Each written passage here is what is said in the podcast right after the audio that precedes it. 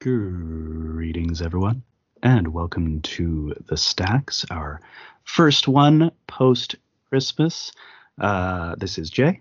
And I'm Matsushana, who I finally learned her last name. Not her first name, though. Still don't know that after three movies. Um, I feel like it actually specifically comes up. Oh, um, I, I know her last name is Matsushima. Yeah, it's it's uh Nami. Nami is Oh. the first name.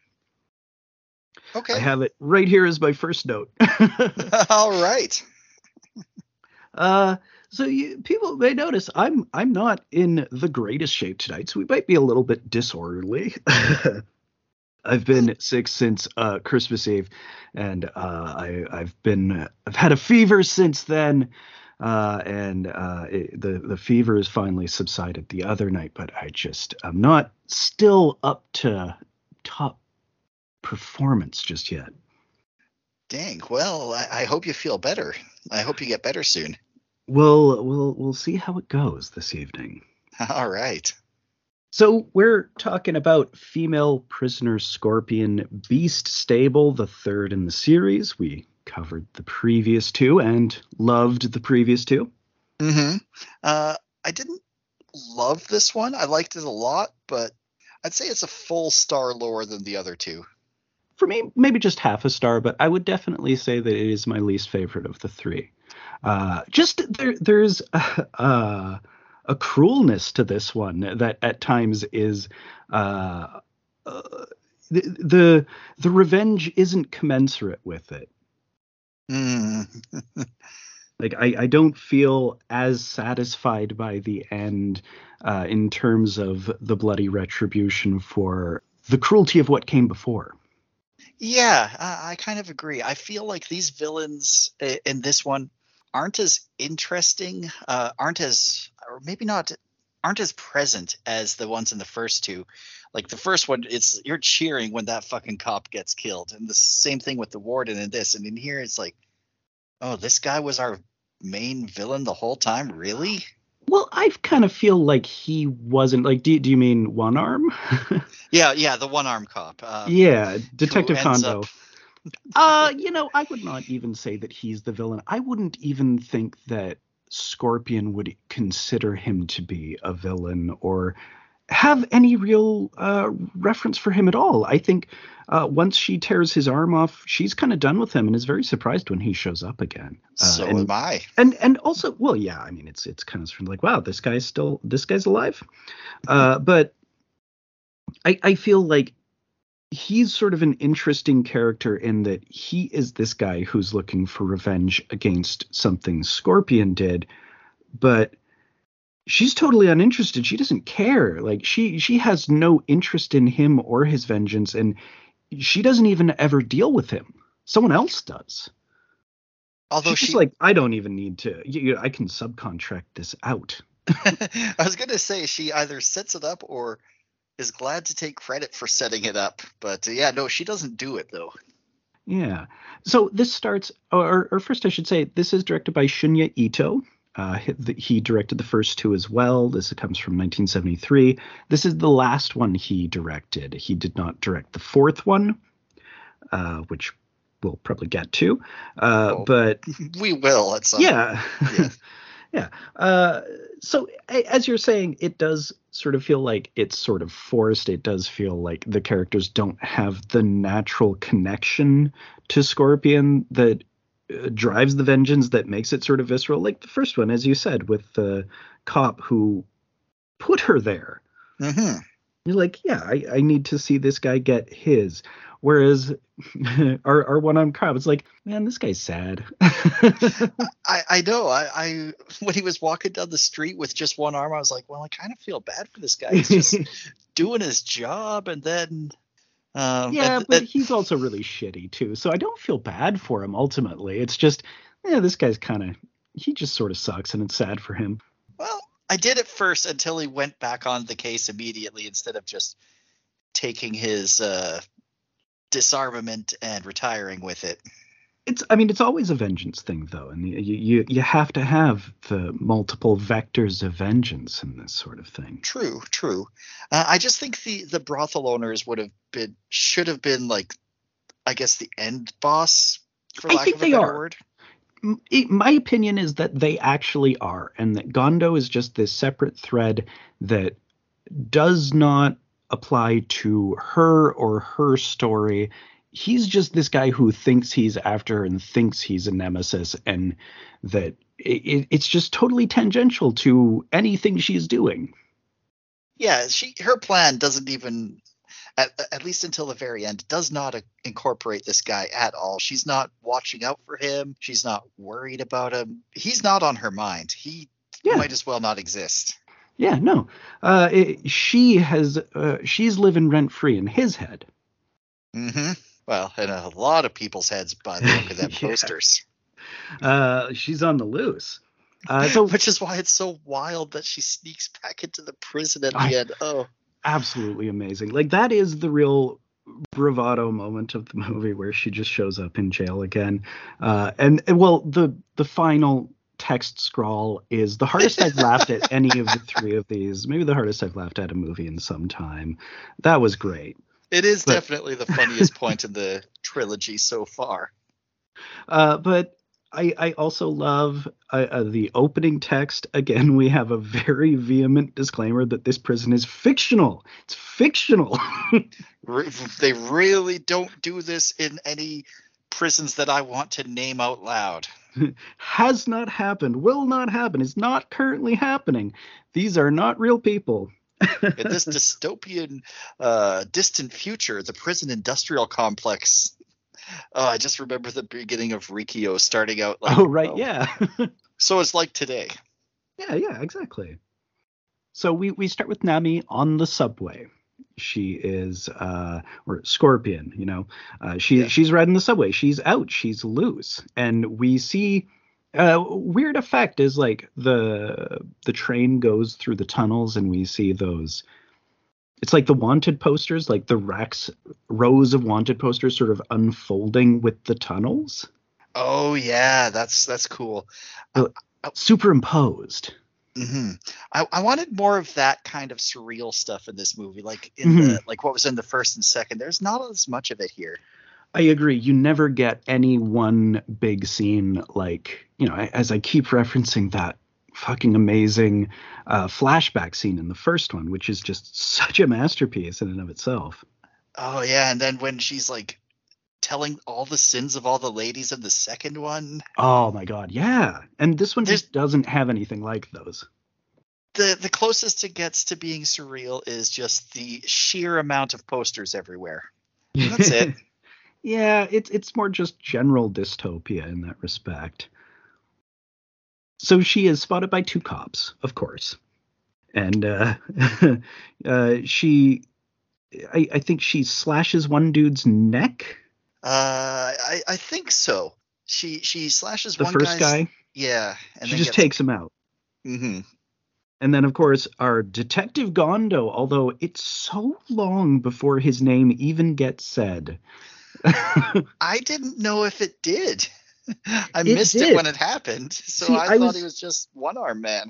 I, I was taking notes, and for most of them, it just says one arm, one arm, one arm until finally someone said Gondo, and I added it to the start of the notes. Because, yeah, it, he does not matter in the movie. He does not have a name. He is unimportant despite being theoretically the second lead of the movie. Well, I'd say the, the other girl is Yeah, yeah, Uh, but Yuki. yeah, but this this scene sets it up like he's just a nameless thug who you're not going to ever see again. Oh, absolutely. You're not expecting him to come back and like try to finish the conflict. which is fun. I, I kind of like that element of the movie. It's also fun that she completely doesn't care. Oh yeah. so he tries or he gets her in cuffs, and it was not a good choice on his part. they're on a train. and I love how she uh, gets out the door and then it closes it on his hand. and she just she has a big kitchen knife and she just hacks, hacks, hacks, uh, and runs off with her wrist cuffed to half of his arm, which is one of the other really, really funny and memorable moments in this movie, and the kind of surreal, the, the whole journey of this arm. Oh yeah, th- I I will say this is probably the funniest of the three movies.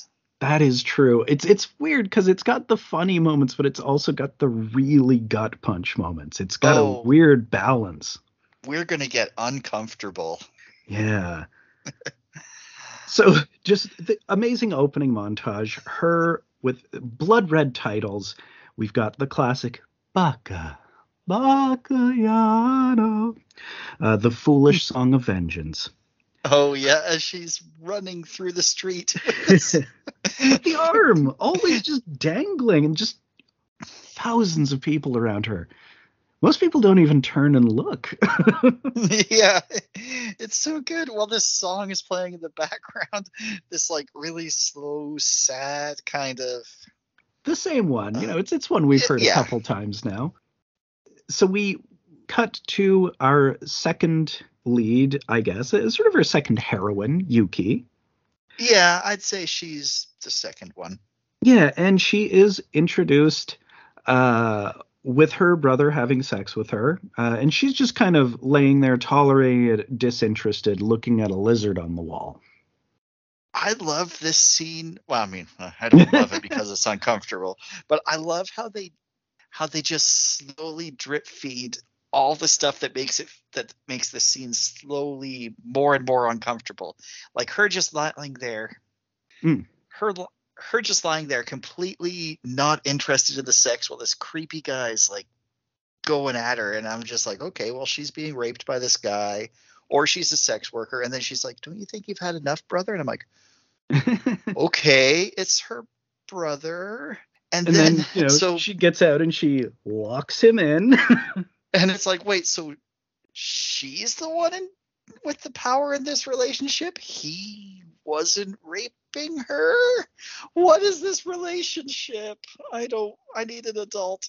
they're living like this weird semi-feral existence. Uh, they're off the grid. She has to lock him up during the day like he's a werewolf.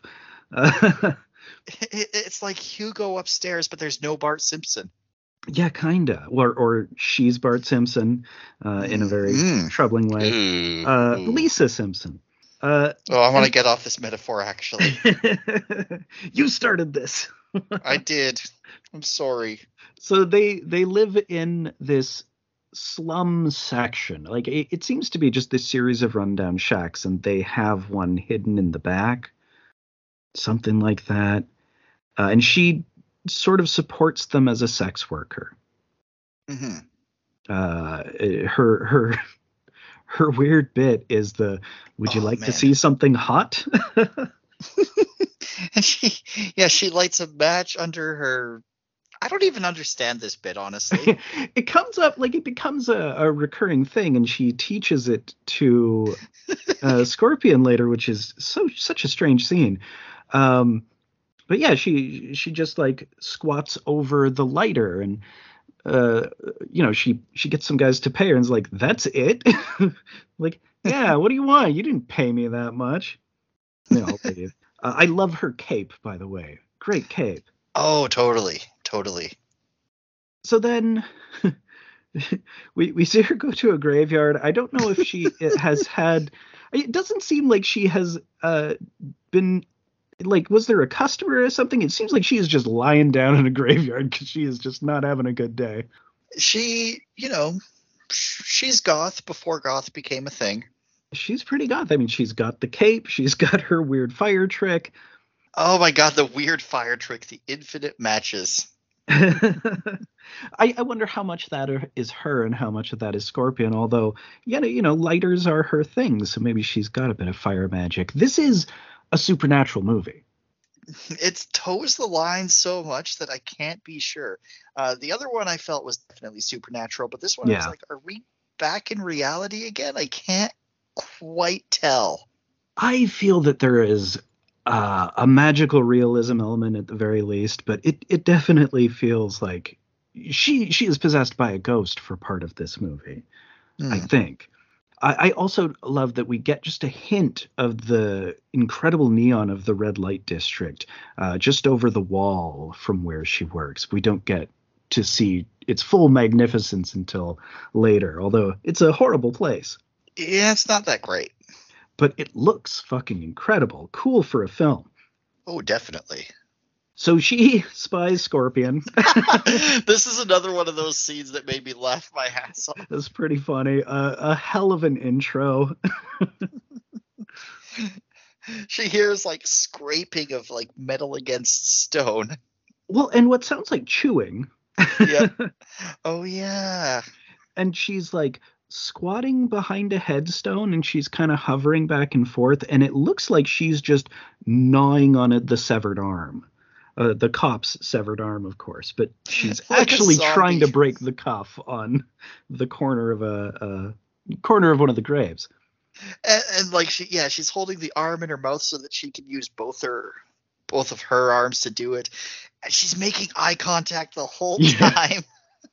of course she is i mean that is pure scorpion it's like yeah you've seen me and i've seen you see me I'm still gonna do this.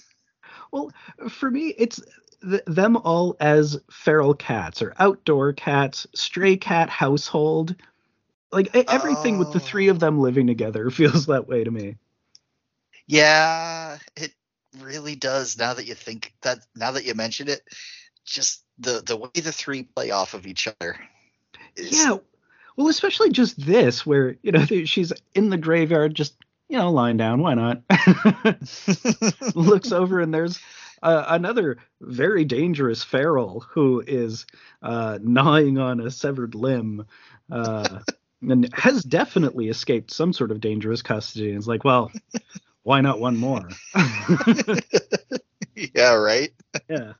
And of course, she's got like the long, perfectly straight hair, so she looks like uh like the Grudge or the Ring. Yeah, yeah. Which I Although they- none they- of those are out yet. true, but I feel like to an extent they have to sort of derive from her, or she's sort of part of the same folk tradition. Because that's like the the classic uh, ghost style in Japanese uh, uh, horror literature, I think. Oh, for sure. Um, the the Snake Girl in uh, Yeah. Yokai Monsters Right. is like that too. Absolutely. So I, I- I think she's sort of intentionally echoing that because she becomes more ghostly with every movie. She gets more weird ghost powers. And she says less every time, although she does have almost conversations in this one. True, but it's an incredibly long time until she does. There's a lot of people talking at her and her just looking at them. True, true. so, of course, uh, the brother, I don't know if the brother ever has a name. Uh, I'm not sure. I think it's maybe said once, but I didn't ever catch it. I just know of him as the brother. Uh, so he obviously tries to have sex with Nami, Of course. which is a big no go. She, Yeah, she's but, gonna, you know. yeah, she's gonna swipe the swipe her paws at him. yeah, but you know, everyone's got to pet the kitty. Yeah, she she The cutest slashes one. she slashes him with the kitchen knife, and uh, obviously uh, uh, Yuki comes in to explain his deal. a factory accident. Uh, got hit in the head or something, wasn't it? right, some sort of brain damage from factory accident, which horrifying, uh, but you know very realistic. That this is. A, a very realistic backstory for him, unfortunately. Mhm. And the the whole the thing about this scene that got me is like after after she's she's explaining, oh yeah, he's like he's brain damaged, he can't help himself. He turns to the brother and says, "Don't I give you enough sex?" No, it's don't I always give you all the sex you want?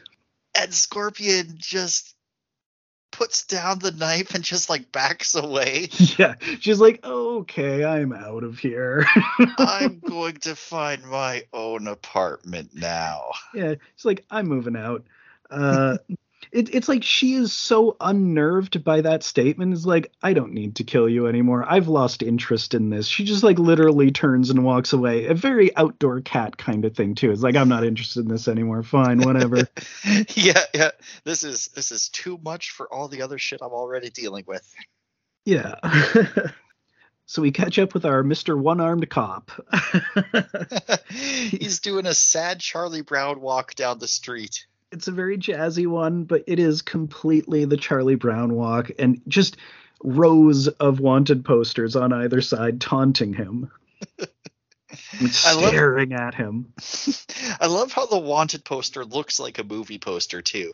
hmm It would be a red movie poster. It's probably not far off the actual movie poster designs. Probably. So during the day, Nami works in a sweatshop uh, she sure she she works for a seamstress, just sewing all day at a machine. She sews so hard. Yeah, she sews like so she does everything. Intensity. Yeah, everything she does is intense. So uh, she's a good person to get to work for you, honestly. Just don't ever, just don't oh, ever don't mess like, with you her. know, yeah, yeah. Don't uh, try to dock her pay for being five minutes late. I don't think she'd be five minutes late, but like you know, well, treat yeah. your employees right, because uh, woo, yeah, she she'll mess with you. Mm-hmm. Don't lock her up with don't lock her up with your crows, for example. Not a good idea. Uh, she'll become your lead. She'll become their leader. uh, so Yuki comes to meet her after work. It's this kind of lovely uh, meditative scene that I don't think we've really had in any of these before, but is uh, sort of a, a mainstay of uh, the Tsukamotos. Just sort of a, a, a, jazzy twilight scene with them drinking grape Fanta and watching traffic in the city. Oh yeah, right. It's kind of sweet. Yeah, yeah. That's a that's a very Tsukamoto scene right there. Mm-hmm. It's it's like the moon scene in uh, Tokyo Fist. Oh yeah so she wants to stay with Nami. Uh, she she's just like, look, I, I I need to get away from my brother. This this shit's all fucked up. I would prefer to just let him be locked up there and starve to death and die. That that's fine, right? yeah, Nami's just like, she doesn't say anything because you know she doesn't say anything. Right, and she kind of hints. It's like, well, you know, maybe we we could take a more uh, direct route and like the cops are after you anyway and whap. It's like a textbook yep. backhand. Perfect. Just like full uh 180 degree like she's sent flying. uh but then of course Yuki throws up, which is the obvious movie language, right? yeah, yeah. Oh, she she must be pregnant. There is no other reason a person would throw up in a movie in a movie. Like, I mean, especially when you've just been slapped. Uh, but of course, as we know, even though she's a sex worker, it kind of does seem obvious already that it's going to be her brother's baby, and she does quite quickly admit it. Yeah, I don't think she has a lot of sex as a sex worker, honestly. No, she's doing the lighter trick. I don't get it. She must not be. Well, they don't make money. It doesn't look like they're living high. no, no. So Nami chases after Yuki because she she goes running from the apartment. But on the way out, she's accosted by a gross guy who licks his lips at her. Always got to be at least one of these in these movies. Yeah, I think he's the the landlord's husband or like the neighbor's guy or something. Oh yeah. Um Oh, the the guy from the apartment building. Yeah, he, he's just like wearing a leisure suit. He's just a gross guy. Yeah, and the one and he's got like his wife just looking at at through the window or the doorway. Right. Yeah, exactly. And ultimately, he's going to get you know ripped up because that's what you do with one of these guys. Oh sure. Although the way that they do it is a little uh, out there. Well, yeah, uh, th- that one is well. The, the, kills in this are pretty great, honestly. There, there's some there's some fun stuff. Oh, it's fun. It just don't think about it because if you do, it doesn't work. so we we have this montage where Nami is just lighting matches in her apartment, and Yuki is out somewhere looking at her reflection and heavily over applying lipstick. Oh yeah, like just using half a stick of lipstick on one application. It's ridiculous. Yeah, she's just really overdoing it. Obviously, kind of having a breakdown. Uh, and then she gets nabbed by some thugs because uh, you know you can't have free enterprise sex work. You're right on the verge of this red light district. We own this place. Yeah, you can't. Uh, you can't do that. What, who do you think you are? The the man from Shangtung? And it's like, uh, how much are you gonna get out of this lady? Come on. She's not taking any of their business. She's not taking any business. She, she does not seem to be having sex. She's doing this lighter thing. I like you guys are not really losing a lot of business this way. Like th- those last message. guys. Yeah, she's like an an an emissary. They they come in and like, well, that wasn't enough. We need to go further. We'll go this way. I mean, she's kind of like a ripoff on the way, so maybe that is sort of hurting their business. Like, well, that's you know money that those guys could have spent well, here instead of uh, giving part of it to you on the way in. Hmm. But either way, you know, uh, it's it's a very excessive reaction that they have. So first, uh, the red light district. It's super neon. It's hellish and fucking incredible. It looks so amazing. It, it's pretty cool. I I dig it. Yeah, just uh, so much cool neon, and it's just oppressive. There's nothing but neon light everywhere. So we meet our essential main villains: the lady boss, who she seems like she's sort of based on the the trustee lady who was humiliated in the first one. Oh, the one who was like cheating that lady mm. in the card game or something. Okay, she does mention that she knew uh, Scorpion from prison, and that's why she's so yeah. scared. Yeah, so maybe so that is her. I don't think it's necessarily the same actress, but it does feel like it's sort of meant to echo that character because she's got kind of a similar look, and it's just sort of her as a much more intense version after having spent hard time in jail after Scorpion ruined it for her. Yeah, so she decided to become uh, the evil queen from Snow White. She is so evil though. She is really nasty. Like she is not she doesn't have the coolness of a Maleficent, I'm afraid. no, she doesn't. She's she's evil. She's just a fucking mean evil bitch. she's more like uh, in Arrested Developments, the the flashbacks of young George and Lucille, but like it's still them and it's just uh, Jeffrey Tambor with a terrible wig. That's right. what these two remind me of. Not when they're played by Seth Rogen and the other lady. Hmm. She's just yeah, she's just got this real evil intensity to her. Uh, and you know she's got her big crow cage takes up like half a room full of crows some of them are very fake yes yeah uh, but yeah, it's it's the first of the really uncomfortable sexual violence scenes. Uh, after I finished watching this, I texted you and I was like, I feel like those blue-haired old ladies from the Video Nasties uh, documentary. They were being interviewed about how Child's Play 3 is psychotic violence porn would just burst into flames in contact with this film. Yeah, um, because sexual violence was always what really got them going. Oh yeah, and well, that's not in Child's Play three. No, there's hardly any violence at all in Child's Play three. Right. Uh, but this, uh, this is the first thing that's uh, quite unpleasant. She uh, sticks a golf club in uh, Yuki. Uh, the the club part first. Yeah, and and it comes back bloody. As you would expect. Yeah, yeah. Uh, it's it's it's pretty harsh. It's really nasty, and this is just like them giving a warning. yeah, yeah. This is a warning. Yeah, pretty pretty awful. Yeah. So and if you keep it up, we're gonna throw you in the crow cage. That's not gonna backfire on us. No, I think they do throw her in the crow cage. Oh, do they?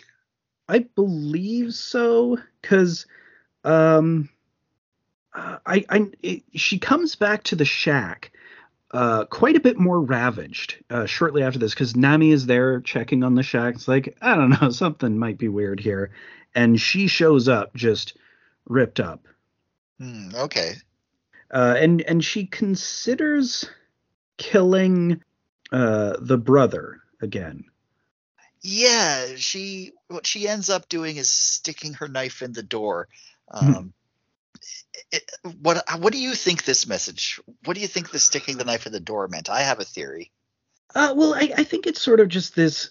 Well, well, first there, it's it's a whole mixed uh, message thing because first Yuki is sort of uh, angry, but like now she or like she had asked her to kill him, and now Yeah. she shows up and she thinks that maybe it has something to do with him. This is this whole unrelated thing, and she has sort of lost her mind. Uh, and he starts caressing her, and she's like, "You have to go, Nami. It's, it's, you know, Nami, don't preach. Uh, I'm gonna keep the baby." Oh yeah. Uh, see, what I think was her sticking the knife into the door is like, this is not my place to get involved in this shit. You want to kill her? You want to kill him? Do it yourself. Here's the knife. Yeah, well, I, I don't even know if uh, she's expecting her to do anything. I don't think she will. Uh, but yeah, it's essentially like I'm I'm not, I'm weirded out again. This is the second time I, I I'm just leaving. Screw you, people. This is so weird. Mm-hmm. Yeah, yeah. Like, She still has had no dialogue in this film. She does not speak in this scene. nope. She she's like she shows up. She's got the knife. People say stuff to her. She just gets weirded out and she leaves awkwardly. I get it. and she Mhm. comes back to her apartment and there's the creep guy again. Our our uh, gross guy from earlier, the downstairs boyfriend. Yeah, yeah. This guy.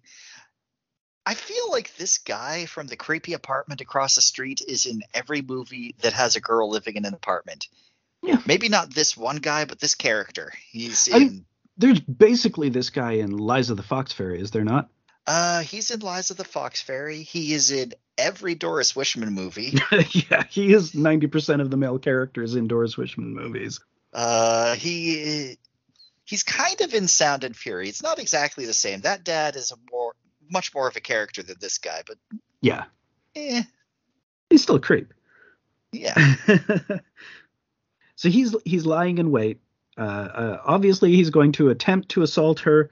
Uh, and obviously, you know, she's armed to the teeth. She pulls a knife, and he thinks he's got this all figured out. He's like, "I've got your wanted poster."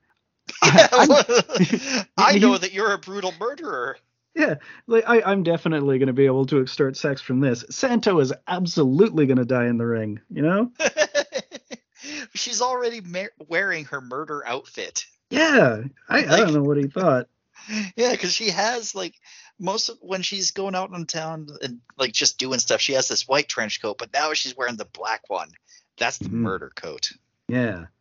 So we don't see more of that just yet, but we see her in bed and just sort of reflecting on like she she's flashing back to Yuki passively accepting sex from her brother and it's like yeah, I don't like that. Again, silently, but we see her eyes just start glowing with rage. Yeah, yeah. I mean, but what do you do about it? She was. It, it's clear that she can't just listen to Yuki and kill the brother because Yuki changes her mind every 10 seconds. Yeah, she'll be really upset afterward. she she wants to just not have this be any of her business, but I think she sees like a kindred spirit in Yuki. she caught feelings, you know? Oh yeah. so next morning she's coming down the stairs and Mr. Pimp guy, whatever the hell he thinks he's going to be, he tries to feel her up on the stairs and says, "Tonight's the night." My And day then- at the bus terminal's really gonna pay you off. yeah. Uh, and then we have that wonderful sequence of the dog digging up the cop's decayed severed arm. I wanted more of this dog. so, so good. It's so good. He's like digging up the. I'm like, okay, there's this dog digging up. What's he got there? Oh, that's that's an that's an arm. That's the cop's arm. He's, and know it's the dog's turn to run around the city streets with his arm. And again, nobody really paying it much mind. And then the dog just, you know, curled up on a corner chewing on it. so good. Just this soft lyrical sequence in the middle, and like, oh, yeah, check out what's what, what's going on with the cop's arm these days. yeah. I wanted the cop to get it back and like try to uh, reattach it. He should have gotten a cyborg arm. That would have made him a cool villain. yeah. Uh, maybe in the next movie. Well, no, not in the next movie. So there's this interesting scene at the bar. This is one of the few sequences that has a real interesting visual style to it. Where uh, oh, the, the color strobe lights. Yeah. Yeah. And they, um, they create a strobe effect instead of using actual strobes. They uh, drop frames. Yeah, it's it's really neat. It's it's a really cool like uncanny valley effect. It's cool because it's a soft strobe effect. It doesn't give you that kind of uh this is going to make me crazy if I keep looking at it. It just it's it feels uncanny, but it doesn't uh, uh, like overwhelm the senses. Yeah, mm-hmm. it's pretty cool. Uh, and uh, I I think it's the girlfriend, right? It or, is the the girlfriend the wife? or wife of the creepy apartment guy. and she gets a call, and I, I it must be Scorpion. It's been better watch out, or you'll lose your man. Wipe out. Great gag from The Simpsons BTW. Oh yeah. So she rushes on home and puts on a pot of water, or puts starts boiling a boiling a pot of water. this is one of those ones that you have to not think about. no, this one's great. This rules. Oh, it's great, but just just don't think about it. it it's classic. Is, she she fucking big heats him? Uh, classic noir film, The Big Heat.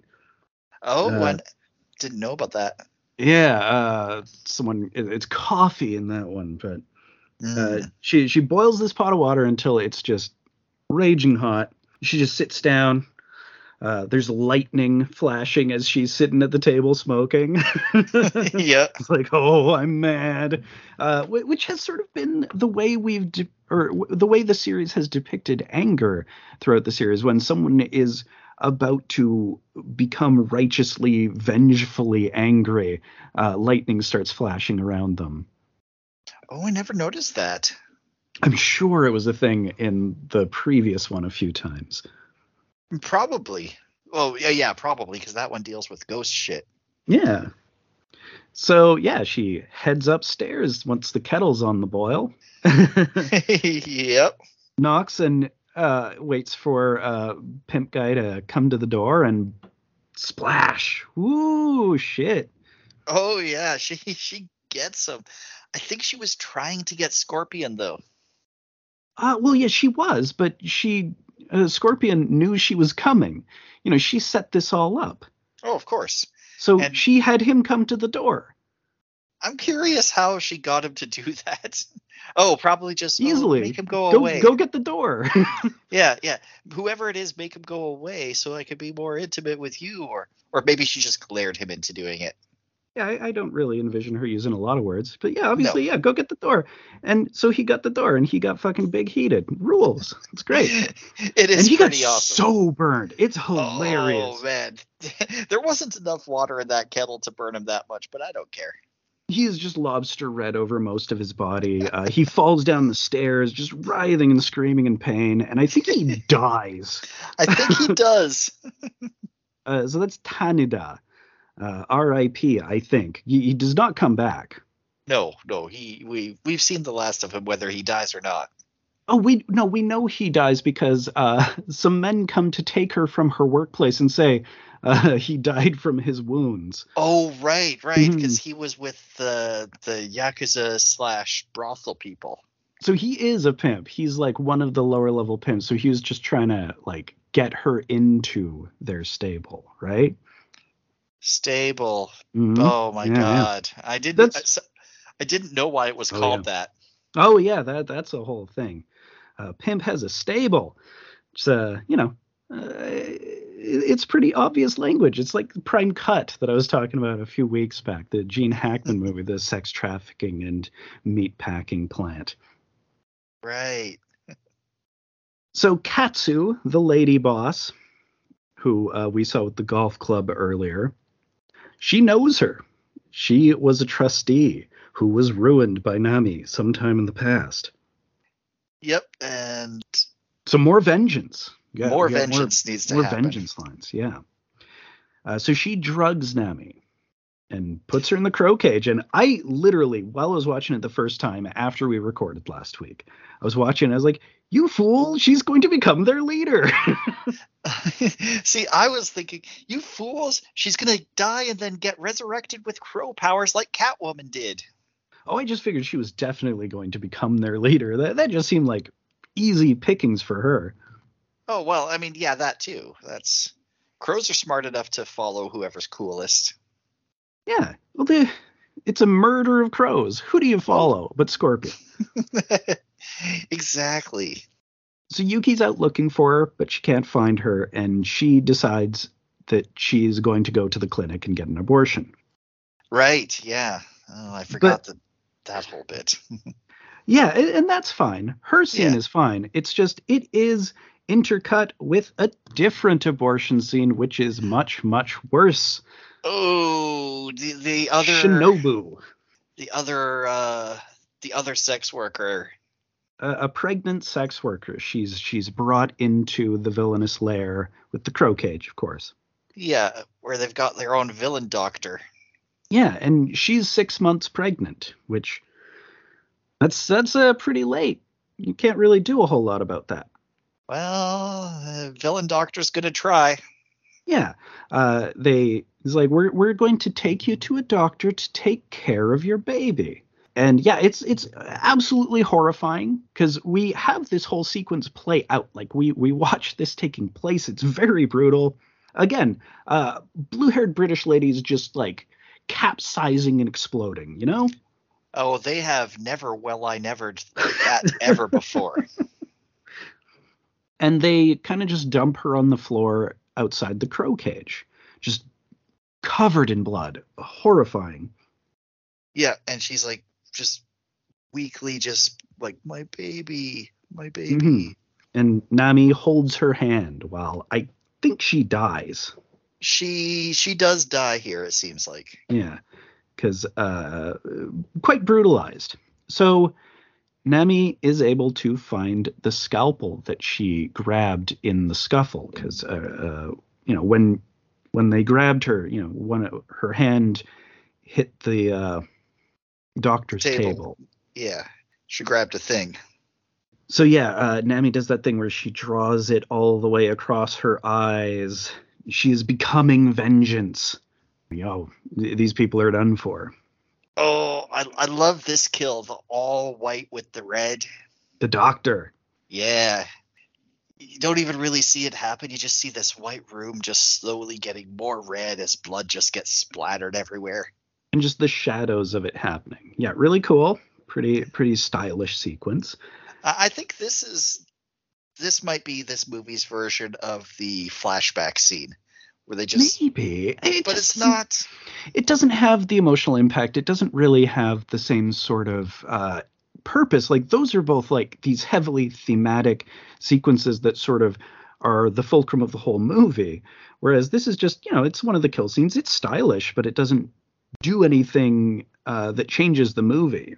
no it doesn't. Uh, yeah, the movie would still proceed exactly the same without this scene. Yeah. Well, I mean, you you have to kill off this doctor, but it's not Well, yes. But It- hey, it- looks good. it's not revelatory. Yeah, it's just a stylish sequence. So, uh, one arm is on the case. Kondo. Yep, obviously. finally learn his name. Yeah. Well, no, we don't learn his name yet. Oh Not no. some time. No, no. Uh, it, it's one arm for a while. Uh, but he's on the case. So this is where we kind of get him coming back in again. It's like, okay, this guy is apparently looking for her right now. Uh, but Katsu gets in and she finds the cage open. And she's like, oh, fuck. she basically begins her nervous breakdown. Yeah. Uh, and one was like, one girl, what's the big deal? And then there's just this sudden huge commotion instantly. Uh, but it's not her yet. It is Kondo one armedly punching his way in. Because like Uh, I- the, the the vengeance vector is so strong. He's like, I know you guys are next. Come on, she's coming for you now. yeah, yeah. She's coming for you, and then for me, she might come for the brother. Uh, let's see who else might be on her list. Well, more people have to like beat her up first before she can do more vengeance. What I really love is that most of the henchmen just run away in terror. They're all Yeah.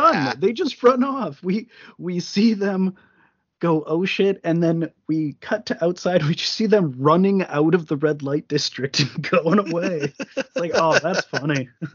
I always love a good henchman quitting, but I never see a henchman quitting en masse. That's excellent. Uh, nobody wants to work for the Yakuza anymore. Yeah, I mean, what, what, what, do you, what do you do to get good help? Pay your people? No. That's not really going to do it in this case. Well, not in this one, no. So Yuki attempts to proposition Kondo on his way out of the red light district. with with the want to see something hot, but she grabs the empty sleeve and it's really awkward. Oh, oh yeah, Kondo's empty sleeve. He is very obviously just uh keeping hiding one of his arms under the coat. yeah, yeah, I, it's it's fine. but yeah, she, you know, she grabs the empty sleeve and is like, oh, oh, mm. and she connects the dots instantly. She gets it. It's like, oh wait, no, I know who this is. This is that this is that guy whose arm I saw her chewing on when I met her. Yeah, yep. And there's just tons of wanted posters all around them too, so it, it really is sort of blindingly obvious. Oh yes. Uh, so one of the underlings gets slashed in shadow, uh, just in front of a wall. I, I don't even know who he is. She just hunts down all of the guys who ran away, anyways. Oh yeah. I mean, you still were even if you're not part of the shitty Yakuza brothel now, you were at one point and you did do the thing still. Right. It's cool. It's this brief little sequence of the movie where it becomes a slasher movie with Scorpion as the slasher. She's just taken out each of these guys with scalpels each time. Oh yeah, because she she still she stole all the doctor's scalpels and now she has scalpel powers. Yeah. This is the like I feel that and and I have definitely seen it uh talked about uh critically for this as well as uh she says it later that she's possessed by the spirit of uh Shinobu. I'm wondering how much of that is true and how much of her is just saying that. I do kind of wonder if it's way. Yeah I, I could I, I mean I, I don't feel that she would lie she is not someone who says things so if she says something i feel like you can kind of take it at some sort of face value but True. uh it, it could be a thing it, it could be more of a metaphor in the sense that like i am assuming her spirit of vengeance uh to you know so that you receive the vengeance that you so thoroughly deserve Yeah. Um, like, in or her place yeah. Or it could be that because of the ghost power she got in the last one, she really is the spirit of vengeance. I do think that she is to an extent Japanese Ghost Rider, which is rad. She doesn't even need the flaming skull or the motorbike. She's Oh, no. rad as hell. Better without it, in my opinion. Yeah. So uh, she gets another guy in the movie theater, scalpeled in the back of the neck. the dude in the car wash. There, Oh, there's like a whole sequence where she's going, or we see POV her just in a car wash. Uh, and of course, yeah, he gets scalpeled to death again in the neck. And then Katsu and her man. I, I guess it's like the the two main people are they're down to them again, and they're getting nervous. I love how she kills the husband. it's good stuff. Uh, so we I I, I want to mention before we get there because there's a couple more things. Uh, the cop chews up some of the crime scene photos. He's so angry at them. right. he's just standing on like an upper floor and he's like looking through crime scene photos and he's only got the one hand to look through them and he just gets so mad he like grips them with his teeth and he like chews them in half and starts throwing them amazing Uh, sir, we're going to need those to get a conviction. So Katsu turns herself into prison because it just seems like the safer option. Good choice. Oh yeah. Oh oh Katsu does. I was thinking. Yeah. Yeah. No, she's right. Yeah. Well, it doesn't Well, I help, mean, but it, Ultimately, it doesn't help, but do. Yeah, it seemed like a really good uh, course to take because it seems like he, she could not go in there because they would recognize her that she is the most wanted person in Japan. Uh, her posters are absolutely everywhere. She is currently extremely wanted. How could it happen? So yeah. her man stays behind as bait. yeah, yeah, more like why don't you stay as bait and I'll be over here and Wait. she never planned on seeing him again. uh, and Nami is there. She tells him that she is possessed by the soul of the dead girl. Uh, so either she is actually possessed or she has decided to carry out her vengeance. I, I feel either way, I, we can take it to a, a certain degree of face value. Mm. Oh, I think she is possessed because she's not wearing her murder outfit. She is wearing a blue dress. Hmm. So that could be what, you know, what the girl would wear. And also, she throws that crow at the dude. It just kind of comes out of nowhere. and she throws it at him. Well, I love that. Yeah, he falls out a fucking window. He just like a crow flies at him and he falls out a window. That's a pretty funny death. Oh, it's great. And it's not even fly. She threw it. Oh, she threw a crow at him. It is a fake dead crow. Uh, it is like a taxidermy crow or a stuffed animal. She just hucks it at him. He falls out a window. It is a great dummy too. Uh, dead crow, do not throw. I don't know what I expected. So there's the police searchlight following her across the rooftops as she escapes. And uh, she just goes ahead and escapes. They can't really do a whole lot to stop her. yep. I really love the shot of her climbing down the ladder on the side of a building in the tight blue dress and just looking so elegant and frightening, hmm running off and getting away. Or no, no, she they they have both ends of the street blocked off. So she escapes into the sewers at this point. Yeah, she spends most of the rest of the movie in the sewer. Mm-hmm. Uh, but the cops come in after her, which is the really big mistake. In a really condensed space, you don't want to mess with her. She pickaxes the first guy. yeah, yeah, pickaxe. Okay. It is so out of nowhere. That was one of the other big laugh moments for me is that like the cop is coming down the tunnel and then just she comes out like a slasher and pickaxes him and he like falls over sideways. He shoots his gun. The cop behind him is shot by him. yeah. like, These guys- whoa. These guys just got Jason killed. Yeah. And obviously she evades them. Uh, they they just are unable to find her. Of course, yeah. Uh, we cut up up to above ground, and Yuki is back to having sex with her brother. So I guess she didn't learn a whole lot from all of this experience yet. I don't know if she does. No, I don't know. Uh, we we see the cops pulling the dead guy out with a winch. There's just this this big fucking crane. and uh, the rain starts falling. We're, we're having really heavy rainfall, so the water's rising in the tunnels. So they figure, like, well, you know, she's going to be driven out of there. There, there's uh, not much she can do with this.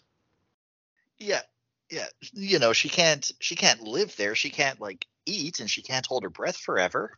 Yeah, but then we have the matches scene, which is really strange and kind of like again it feels magical to me the the way it comes off and I don't know whose magic it is. It does kind of seem like it's a shared magic between them. I feel like it is. Um, because at first it doesn't seem magical, but then it's like, okay, these matches are coming down way too fast. Oh, it's one of these. Yeah. So she's lighting matches and dropping them down various storm drains, trying to find Scorpion. She's calling for her. This is the first time she's calling her name as Scorpion instead of as Nami. Yeah. Yeah. And I can I'm just imagining like her going up to the manholes, Scorpion, Scorpion, and the next manhole, there's a little kid going, Leonardo, Donatello. People did that. I did that. Sure. Uh, but yeah, the the as she does it, we see Scorpion somewhere submerged below, and then just suddenly there's hundreds of matches all flying down the tunnels, finding her. Like the fire locates her. Yeah, like like it's one of those will o' the wisp guys in yokai monsters. Hmm. So yeah, I, I mean, yeah, pretty definitely magical here. But this is also where she teaches her the match trick. Which, yeah, I, as I wrote in the notes, sounds fake, but okay. yeah, if you light the match underneath uh, yourself while you're squatting down, it's supposed to keep you warm. Yeah. Uh, okay. Warms your whole body instantly. Uh, and she gives her some food. She she. T- I love this part because she's got like this whole ass loaf of bread. You can see the holes in the manhole are too small, so the camera just moves slightly up, and she just shoves it down to the bottom of the camera. Gets down there. It gets there. Hey, it works. So this, I think, is the first thing Scorpion says in the entire movie, other than when she called to get Mister Pimp uh, bludgeon or get uh, him boiled to death. She says, "Yuki, what about your baby?" Oh yeah, yeah. I thought she talked before this, um, Maybe. but I didn't I write it down. it. This was the first thing I noticed her actually saying, other than uh, like it had to have been her on the phone that called uh, the lady who uh, threw the water on her boyfriend. Right. Uh, but yeah, she asks her about the baby, and of course she just shakes her head. Which I don't know. I, I feel like Scorpion would be maybe sort of relieved in a sense. she she did kind of feel that was maybe the better path to take. Maybe.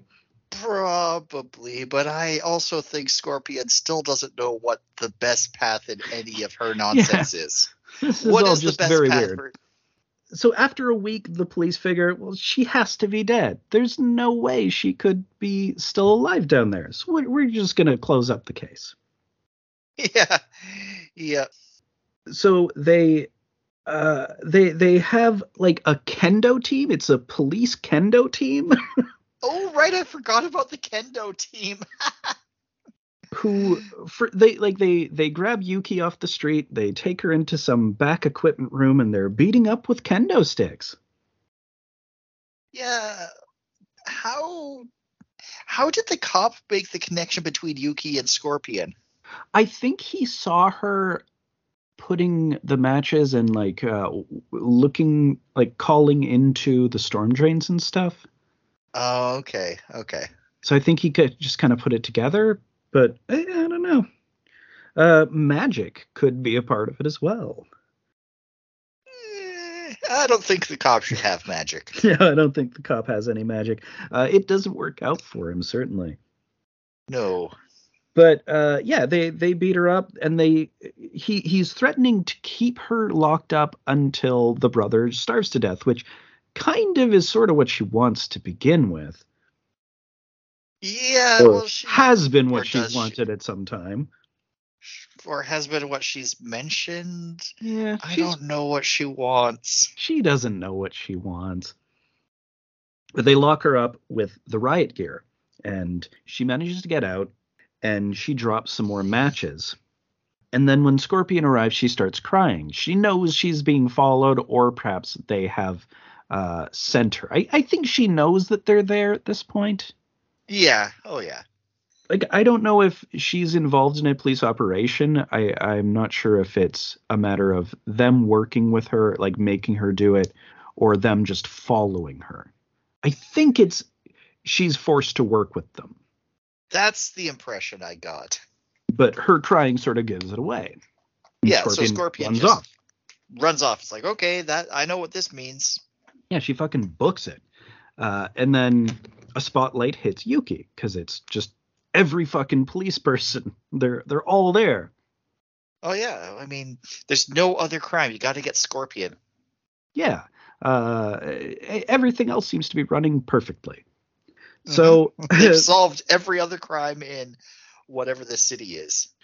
Uh, yeah, uh, everything else seems to be going really great. There's not a hellish red light district uh, run Nope. by insanely violent criminals who they are more interested in protecting from Scorpion. Uh, but so they pour a bunch of gasoline down the drain, which also seems like something you should not do. this is This is how you deal with Uh, chuds. and breaking news do not drink any water today uh not even a boil water advisory because your water will be on fire water is gasoline currently. Uh, yeah, he Gondo, of course, drops a match. He lights it up and laughs. oh yeah the laughter Of course. Uh, Scorpion outrunning a fireball. It's amazing that we got to it in this series. oh yeah she outruns it she, Cliche. she hides from it for a little bit Well, she behind, around a corner Well, no, she she swims under the fire. Uh, it's it's you know the classic uh, '90s cliche. I think Stallone does it in Daylight. oh probably I've seen it in a few movies. I, I believe it happens in The Rock. Maybe Nick Cage does it there. it does happen in the rock Yeah. um, there's a bunch of movies it happens It's huge. It was like a big cliche in the '90s. I don't recall it a whole lot outside of '80s and '90s, but uh, hey, they did it first, or maybe. maybe but yeah, unscathed. She swims under the fireball, and uh, we cut to Yuki tearfully having sex with her brother again. uh this time seems a bit more passionate Yeah, she's uh, well, she's lost uh, the only other person she has in her life, or she thinks she has. Yeah, but well, it turns out, although I don't know, do we see Yuki again after this? Uh no, no, because it, it just cuts to it. We're we're in jail for the rest of the movie. Oh yeah, yeah. So guess that Yuki problem solved. Yeah, I don't think we're coming back to her in part four, but hmm, I'd be didn't shocked go- if we did. uh, rough life for Yuki, not great. Yeah, yeah. Uh, so Katsu hanging out in jail, and there's this newcomer. She's been charged with three months for arson. this is ridiculous. It's Scorpion. It's Scorpion, and Katsu's like, ah, ah. she had to have like done an arson, got caught, uh, not been recognized by anyone, had no ID on her, uh, nobody investigated anything. They had to have a trial. She Well, I would have been in she- court. I think she would have intentionally done an arson in front of a cop to get arrested and come in here Sure, but because they should've- think she's dead. She's been declared dead. It it is the, like obviously her likeness and her being incredibly striking looking is a big problem in the the suspension of disbelief element here. I mean, like, uh, oh man, you look like that Death Glare. You look exactly like the girl from the from the wanted posters that were on every single uh, that were covering the entire surface area of the city. Maybe she is able to just turn off the death glare and just be like, and like, well, you don't look like her. You seem You're Reasonable. Yeah, I mean that doesn't seem like her at all. Uh, but when she's in jail, she is constantly doing the death glare at Katsu exclusively. Yeah, no matter what they're doing, uh, Day and night. Eating at the eating at the cafeteria, Death Glare. Uh, sleeping or trying to, Death Glare. Right. So at night, there's this one prisoner who's singing to her baby who is taken away. Uh, so it, it's a running theme in this of uh, loss of children or through abortion or uh, through choice or not. hmm and she has uh, kind of just had this mental break and uh, obviously scorpion is just staring at katsu like you know what this is you you uh, you, you know why i'm here. This is about this. Hmm And Katsu slowly turns into Gollum. so the guards show up and they drag away the prisoner. Quite brutally just haul her away and the the cloth baby just falls to the floor. It's very sad. Hmm And as this happens, Katsu and Scorpion both have the flashback to Shinobu. Like they're both thinking about the same thing. And Katsu goes under her pillow and there's a needle there. It comes out in the palm of her hand. It's like, oh, Oh. shit. Ah, fuck. I'm like, oh, okay. Uh, there's definitely something going on here. And then she suddenly gets really sick. Oh, I didn't. Oh, I never made the connection between her getting sick. I thought she was just going nuts. No, she didn't become Gollum. She got fucking dosed. Oh shit.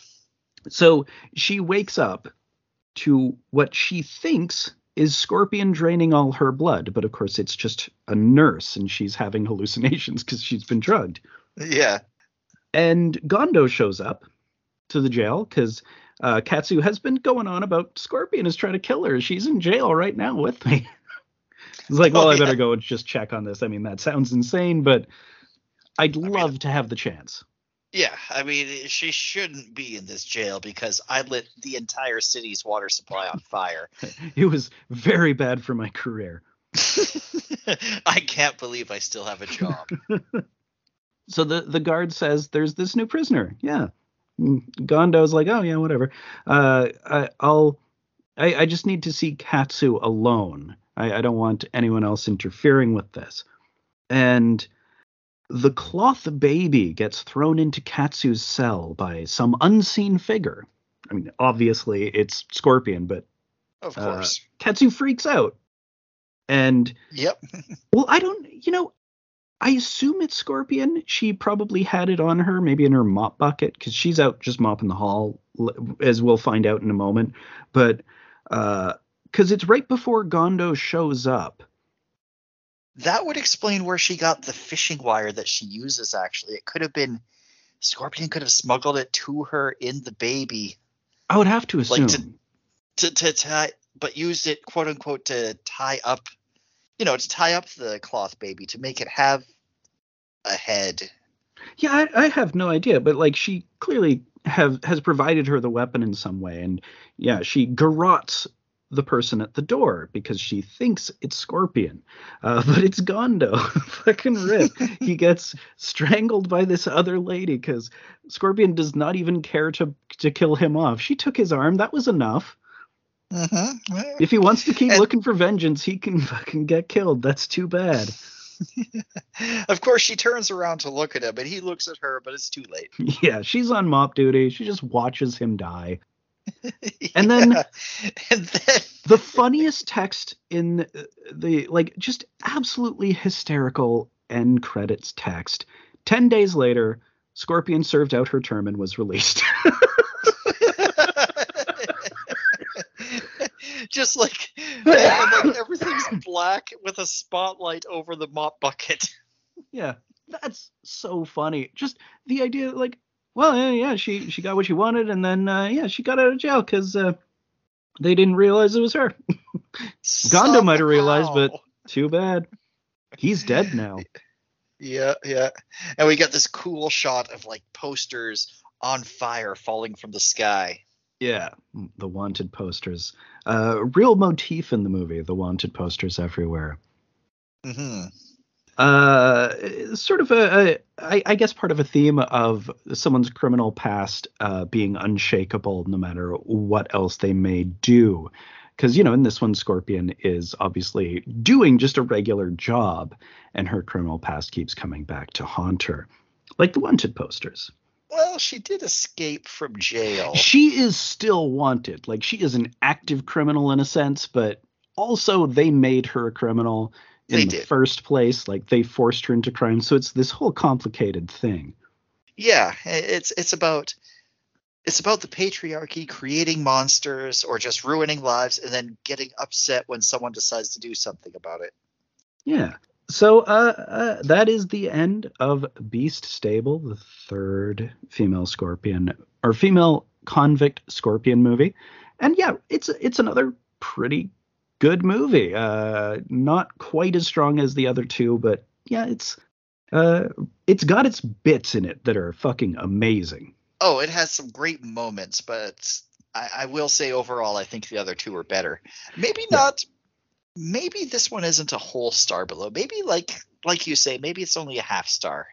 Yeah, I, I go with a half star, but I I, I liked it a, a fair amount, and there are like this one made me laugh more than any of the others by far, and True. intentionally so. there are some funny, funny bits in this. This is a movie that really knows how to use its comedy in surprising ways. They they just kind of come out of nowhere because it is able to be extremely relentlessly brutal and bleak and then it will have something that's just hilarious. the fucking dog. it, it hits you with the absurdity of it. The dog scene is incredible, lyrical, beautiful.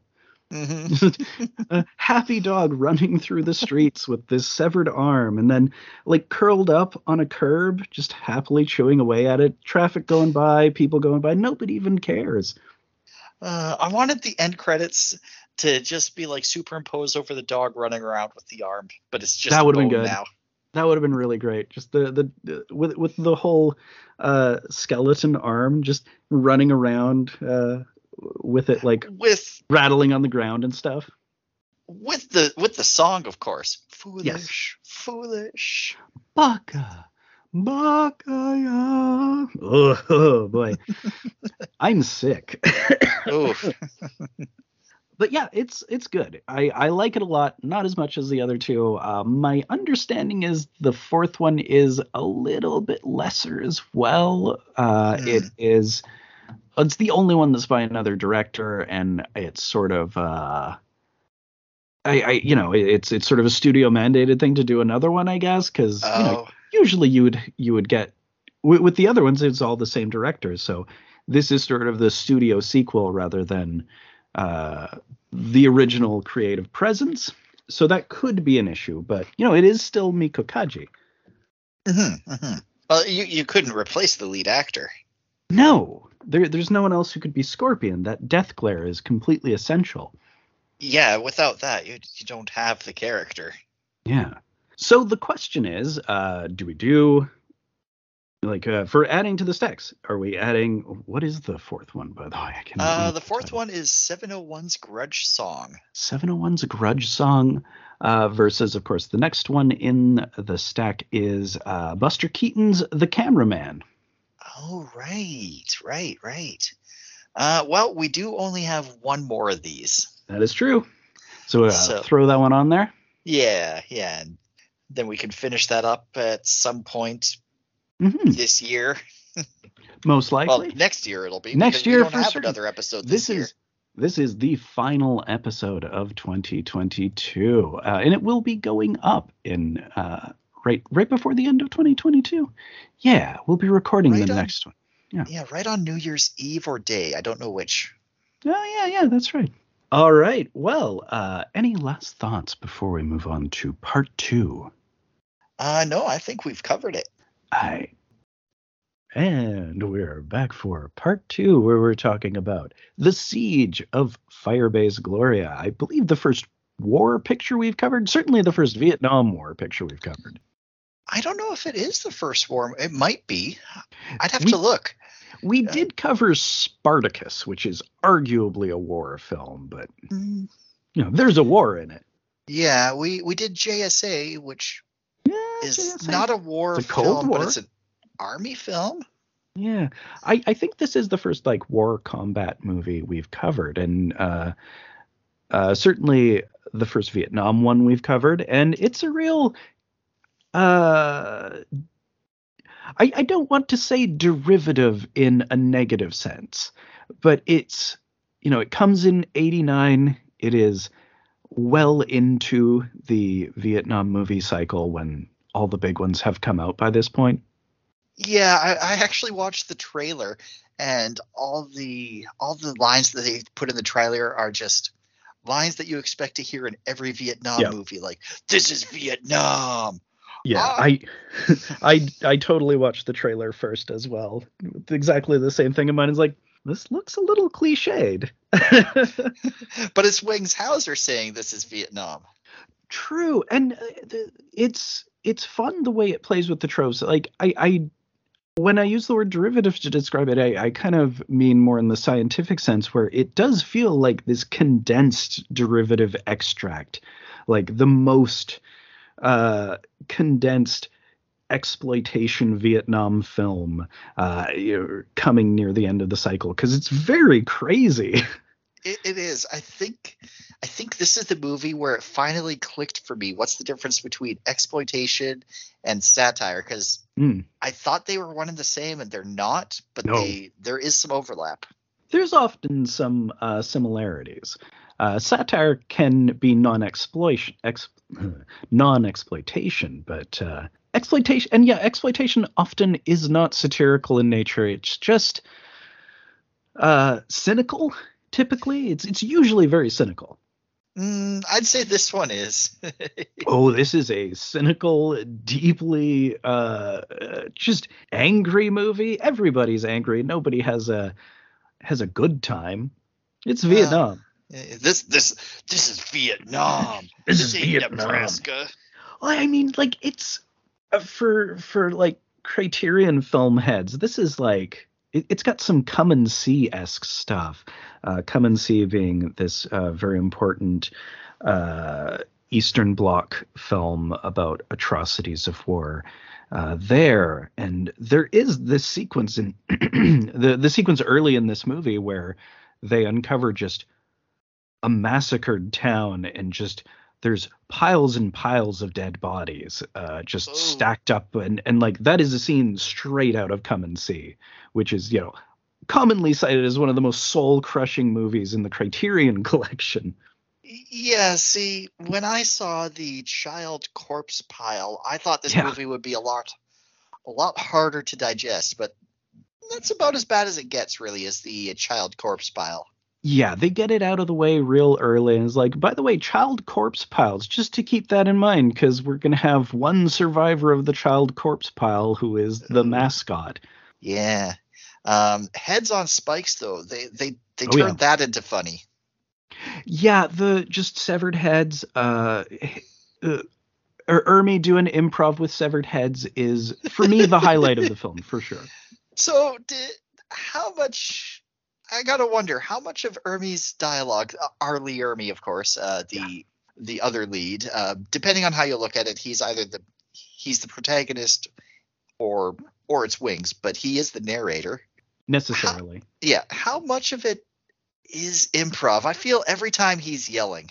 Uh, yeah, I think all of the uh, in the moment stuff where he's yelling does feel like it's got a certain R. Lee Ermey energy to it, and especially when he gets loud, uh, it it just it has that cadence. It's clearly something that he's at least worked up because he's someone who has personal familiarity with it. Like he was brought on originally to films for a while as an advisor on this stuff before he was an actor on this stuff. hmm hmm Like famously, uh, Full Metal Jacket, he was Mhm. to advise the drill sergeant actor. Then they just let him do it. Well, they, they it's it's more complex than that. Uh, where he lobbied to do it, and they really Oh. had to work him through. Uh, they they put him through like an actor boot camp where Oh. they they treated it like Stanley Kubrick was his drill sergeant. Oh shit! They they did a whole thing. oh but- wow!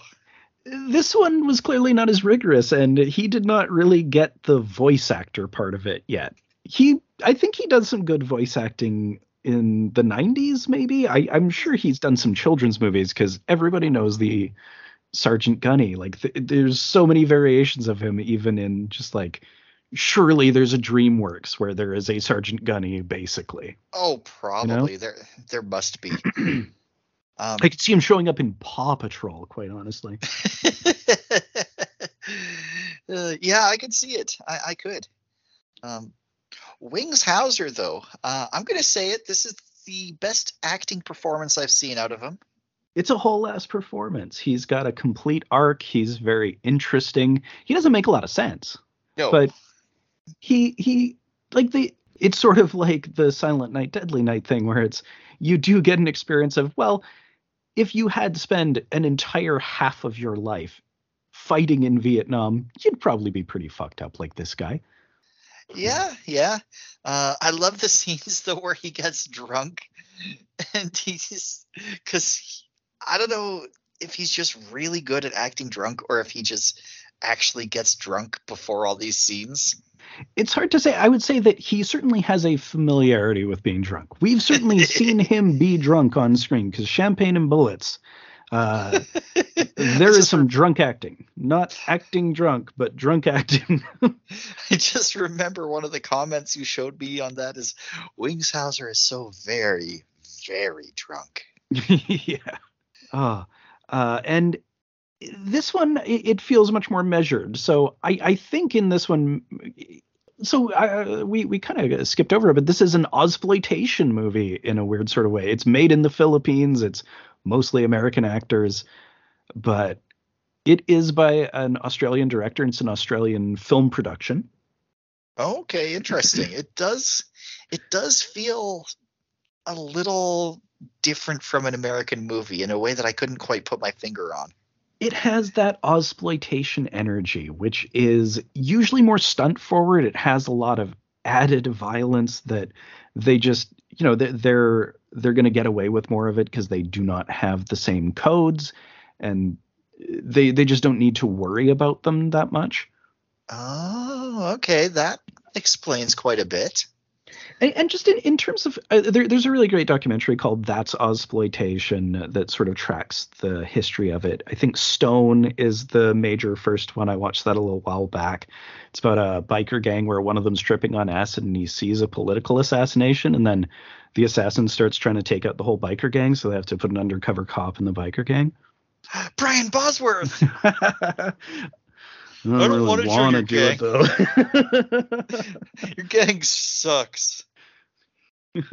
Take some acid and join our gang, man. It's like, well, maybe. Take some acid, but I don't know. I don't know if I'm going to join your gang. We'll just see how good the acid is. All right, bro. uh, but yeah, I, I um, as an exploitation movie, it's amplified. The violence is pretty intense. It's really fucking gory sometimes in this movie. I, I was I think I mentioned and I I don't have anywhere close to an accurate count, but I feel like this is the most on-screen killings that I've seen in a movie ever. I mean, it's yeah, there, there's so many. It's it's an insanely violent movie. It is a really gory war movie. Yeah, yeah and it kind of revels in the gore, not like something mm. like hmm. Saving Private Ryan. Yeah, this is uh, definitively exploitation. It it doesn't have the reverence of something like Platoon or uh, the austerity and chilling nature of Full Metal Jacket. It's definitely pulling from those as sources, but it's having a lot more fun with it. This is an action movie that just deals with a real conflict that is still pretty close to modern memory mm-hmm. especially at the time this came out. Oh yeah, yeah, for sure. Yeah, so we we start off with our our squad. We've got we've only got four people whose names we actually learn. They're the ones that, and only two of those actually really matter. We got really, yeah. R. Lee Ermey as Major Sergeant, and his name is said exactly hmm. once, and I didn't write it down. It's Sergeant Major, excuse me, Sergeant Major Bill Hafner. Okay, it's R. Lee Ermey though. Yeah, he's, he's just Ermey. It's it's him doing it's it's Gunny. Yeah, it's Gunny in action. Yeah, uh, and we got Denardo played by Nard Hauser. Nard. Corporal who, Nard.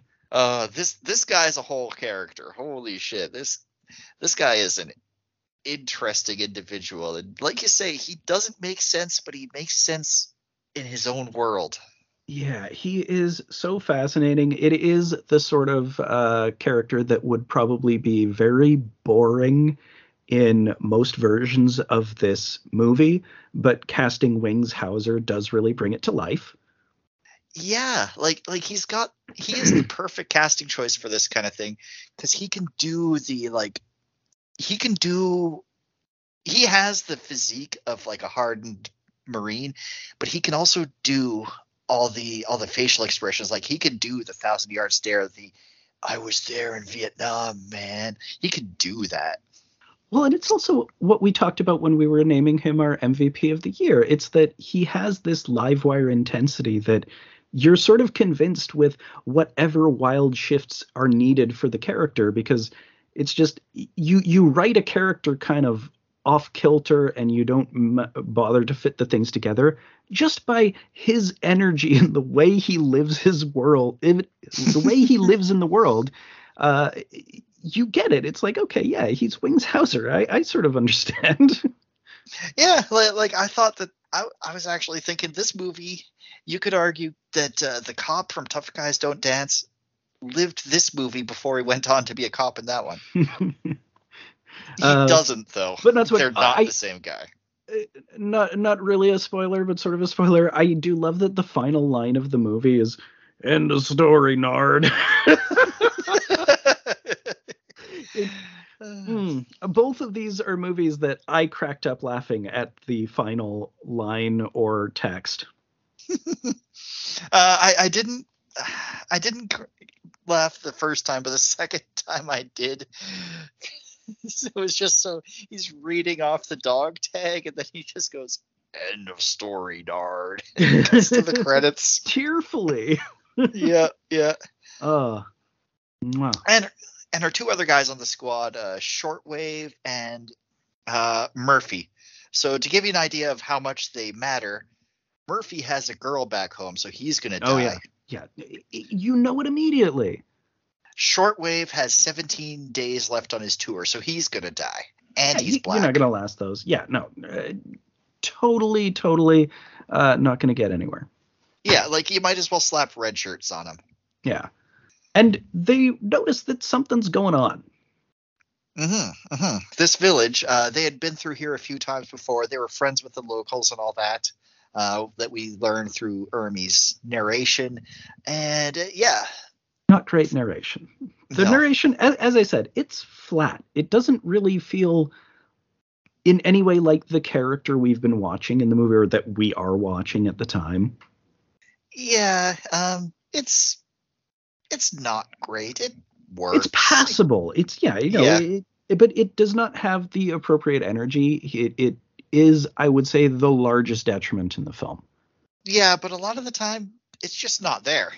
True, you don't have a to do ton of it. it, uh, but it, it is definitely the the most clashing element of the film every time his narration comes on. Both because it's a Vietnam movie, you don't need a whole lot of in, of narration. It would have been fine to just give us some text uh, in places. I don't really feel like I learned that much from his narration, and it definitely always took me out of it because his energy is just off. hmm And, and you know he's got to say all the all the lines that we already know. Like it Yeah. was supposed to be a, a routine patrol. Of course. Uh, we we get all the Vietnam War movie lines in this. it, it is completely jam packed with cliches. It kind of feels like a best of Vietnam, uh, best of Vietnam in cinema, and then let's just add a bunch of grindhouse to it. You know, Right. yeah, that sounds about right. Yeah, and that rules. Like uh, spoilers, this movie's kind of a fucking banger. It's it's pretty fun. there there Uh, are problems, but it's a wild ride.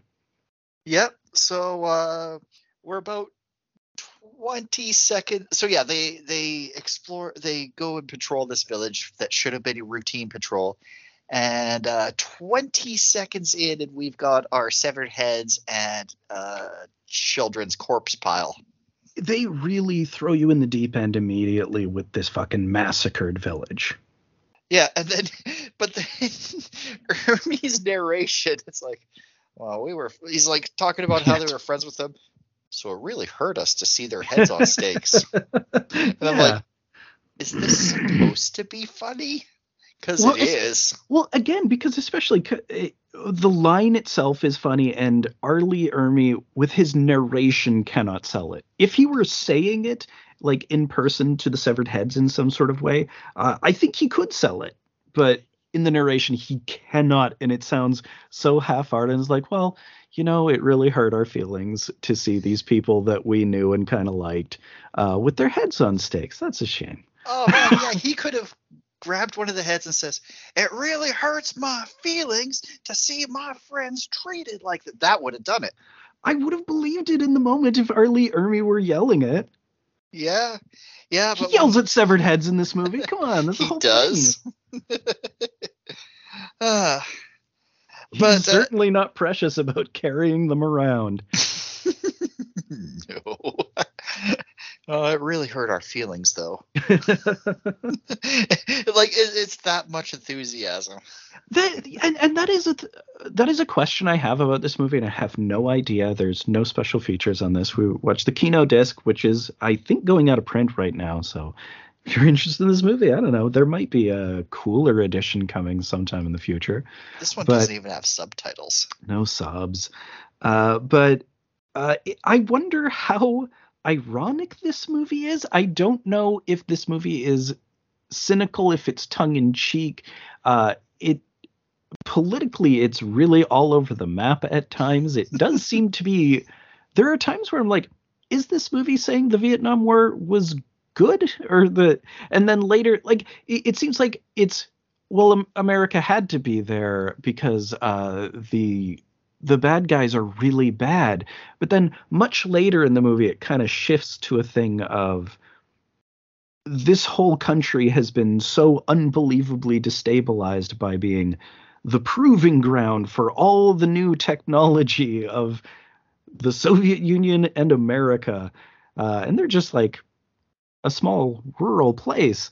And they, they've just been decimated, and the whole culture is just spiraling. Yeah, like I love the one line.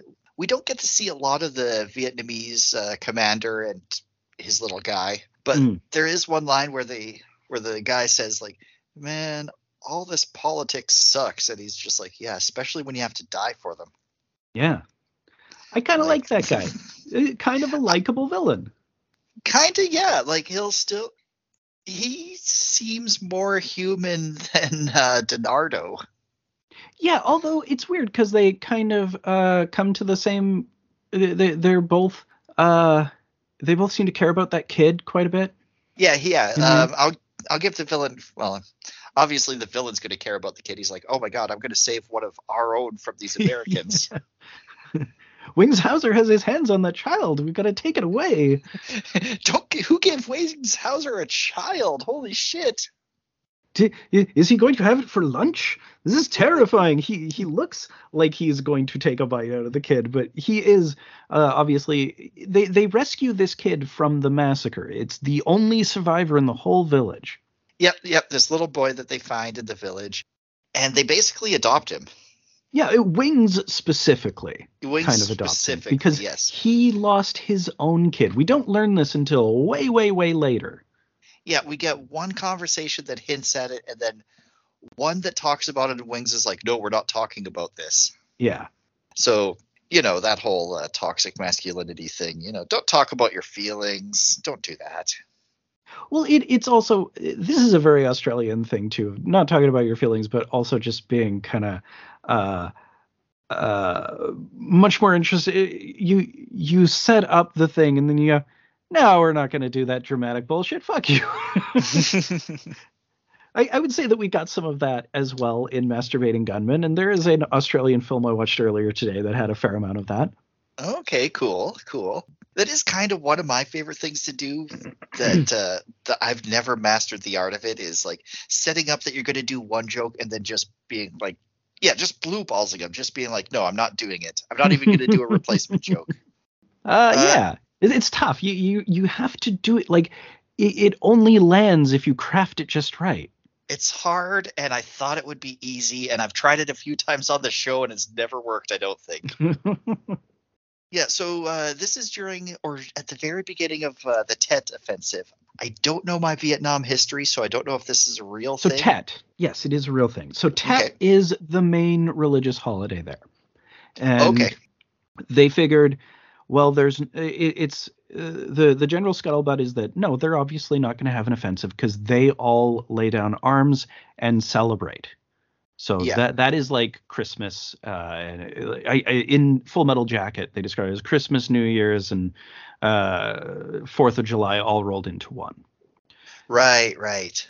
So Uh, they have but- no way. They, they do not think that there's anything that's going to happen during Tet. But then the Tet offensive is the surprise that uh, they all launched this huge surprise attack that night. It was the best PR move of the whole war, yeah, or or the best, yeah, PR. I believe that is what he says. Yeah. that is, yeah, yeah. This is the beginning of that. They're they they massacred this village because you know they were friendly to the Americans, and now they're going to go and basically attack every single American base that they can get their hands on.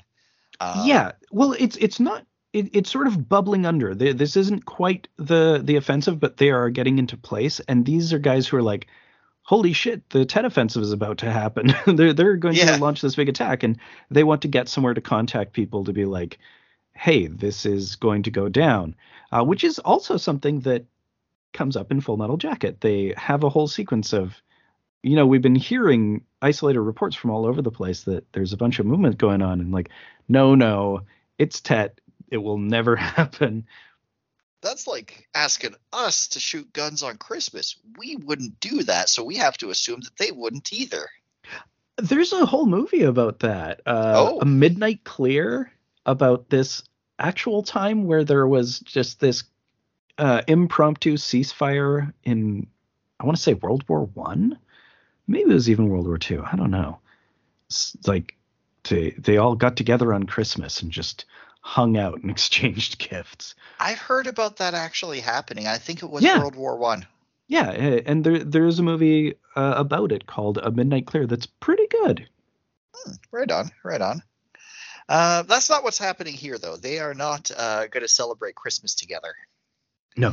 Uh, no, no. Uh, yeah, so yeah, they just they're like, holy shit, this is crazy. They just massacred this village. Yeah, we got to tell people. So they go on a, a bit of a journey uh, where they're trying to find people to tell about this offensive that's going on and just they end up lighting everything on fire after they end up passing through it and i was hoping it would be a running thing and it kind of is for the beginning yeah i mean you, you that that's that's the way of war yeah, they they light the massacred village on fire. Um, they find a cave where there's a wounded American soldier, and this poor guy, he's been rescued, but he just keeps getting dropped, left behind.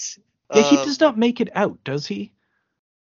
He, I, I, think he eventually does get out. Um, oh, he does survive. I can't even remember the dude's name. He he's not much of a presence. We see him just kind of we we check in with him lying on a stretcher a bunch. Yeah, we, he doesn't know his name. He's been so, oh. so shell shocked, so we don't learn it. He's just the casualty. Right. Yeah and uh, yeah, we check in with him a whole bunch. Usually, he's being carried to all these different places and getting dropped. Uh, Corporal Load reporting for carrying. you got to carry the load. Nard. Nard. great names. Great names. I, Shortwave's I the radio guy. Of course uh very like they're almost gi joe names like as i said when we were when i was describing this movie or maybe maybe i'm thinking of stone cold because these movies have kind of a similar tenor uh kind of. despite being very different scenarios uh uh, it does have a GI Joe feel. They have GI Joe esque names, and they uh, just the the violence of it. It's more GI Joe retaliation uh, style, where it's the you know the the way you remember GI Joe, not the way it is. Mm-hmm. yeah, so they find a fishing village. They're like, "Hey, are there any Viet Cong here?" And the guy's like, "No VC, only fishmen." And Ermey's like, "Yeah, I'll bet it is."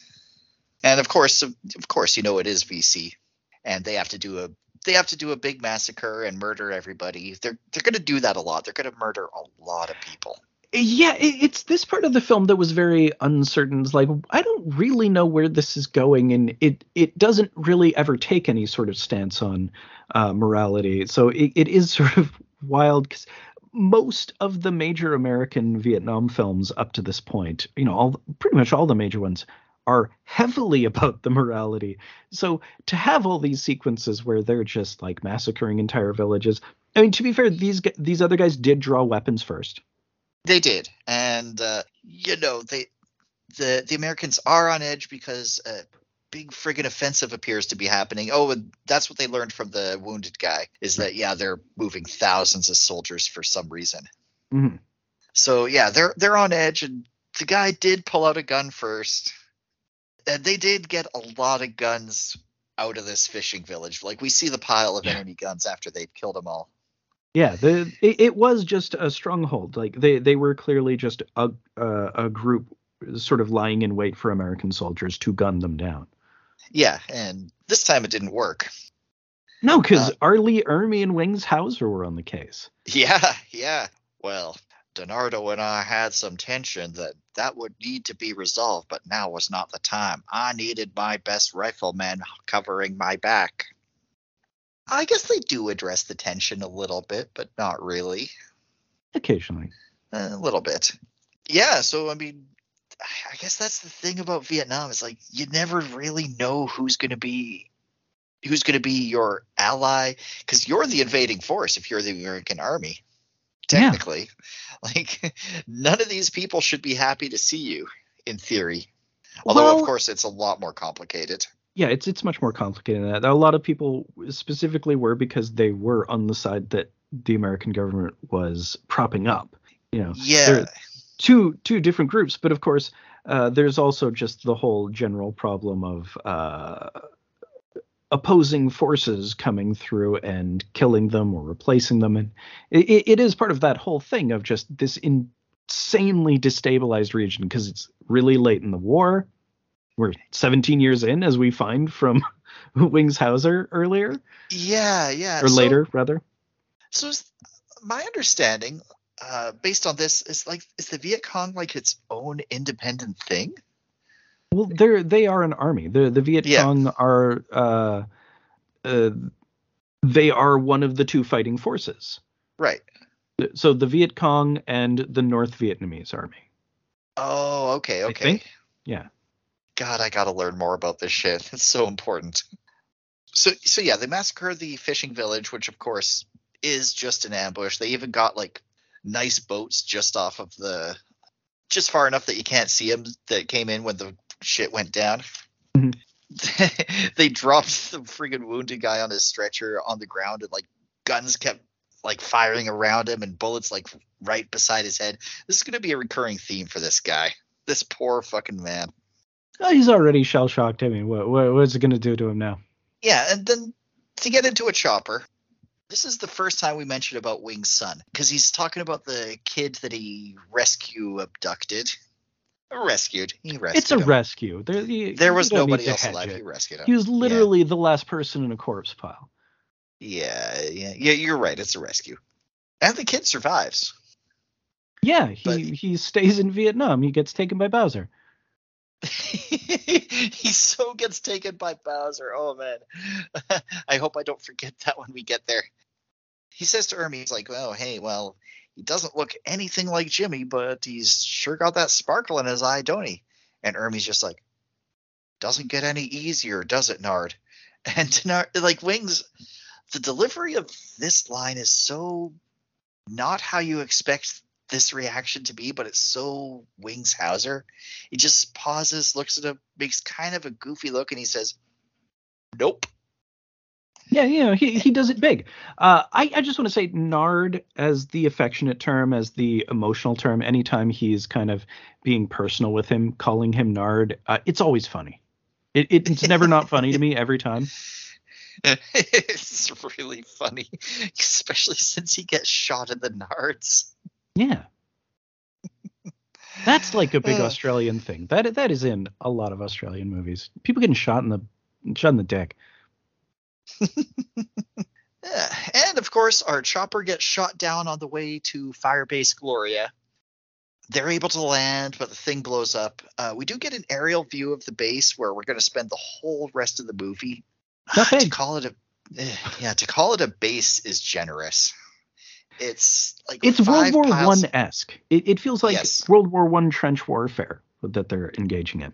It's a dugout. Yeah, like yeah, they're not even buildings. They're just they've stacked sandbags up on top of each other to like make makeshift command centers and all that. But yeah, uh, like one guy even says like, "Hey, this base is not defensible. We cannot defend the base." Well, we're gonna try and do it. Yeah, well, I mean, a fire base is literally a temporary base. Like it's it's a support base. Uh, it's just a temporary encampment. So that's all they have. They don't even have any sort of permanent encampment that they can approach. They're just too no. far away from the front. or Yeah, too far yeah. away from any, anything that's actually going on. Yeah, they they have to get all their stuff from helicopters, uh, like supply airdrops and stuff like that. And the helicopters can't get there right now because the because you know the base is already kind of surrounded. Yeah, and also the people who uh, work there are fucking oblivious. At least the main. Oh, they they are clueless. We're going to visit him next. The uh, commanding officer, whose name we also I don't think we learn, but it doesn't matter. uh, it is Williams. Okay. Uh, yeah. So this made me laugh because Ermey's like, "Who's? Where's your commanding officer?" And it's like, "Oh man, he's in there. He's it's five o'clock, so he's jerking off. He must have done it twice by now." And it's like, haha, yeah, they're making fun of him for jerking off. Nope, that's what he's doing.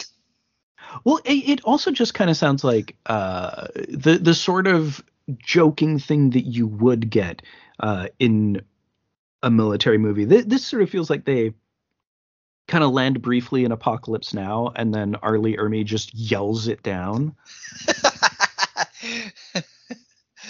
well, that's basically what happens. Yeah. I don't Like, want to deal with any of that psychedelic shit. Yeah, he, he's trying to apocalypse now him. Is like, do you know about history? Have you read this book or that book? See the history. And Wings Hauser's just looking at this guy like, what the fuck? Yeah, he, he is completely burnt out. I, I I would say that uh, being in Vietnam has destroyed his mind, so he is just getting stoned and has uh, refused duty. Oh, oh, the commander guy? Yeah, Yeah, yeah. He's completely naked, of course, too. Yeah. And uh yeah, you couldn't talk. get a Section Eight out of Vietnam. It's very difficult to do. You just go insane until you die. Hmm. It's not Yeah. like uh, the Korean War. In uh, it's not like Max Klinger. in Mash. Yeah, yeah. So uh, they they go back and forth a bit, and uh, the guy pulls up a porn mag and is like, "Hey, does this girl have the best tits you've ever seen?" And Wings is like, "Yeah, yeah, she totally does. Let's get the fuck out of here." And I love this interaction later, like right afterwards between Wings and Ermey, where he's like, "I think we need a change of command, sir." Well, yeah, he's clearly implying that they should kill the guy. They, that they should Yeah. frag the uh, that, that's that's what you call it. You you frag the commanding officer because he is in a position where he is going to get everyone else killed. So you take him out for the safety of the unit. Yeah, yeah. And Ermey's like, no, no, no, I don't want to hear about it. I don't want to hear about it. Don't say that shit until nightfall. He he also has the caveat that, like we can't kill him. Yeah, it, it's basically like Wings says, okay, it's nightfall. Can I kill him? It's like, don't kill him. Just, you know, wound him a little. The coordination of which they did this tells me that they've done this before.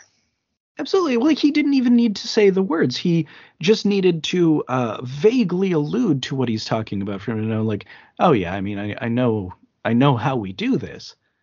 Yeah. They've yeah, been so doing this for 17 years.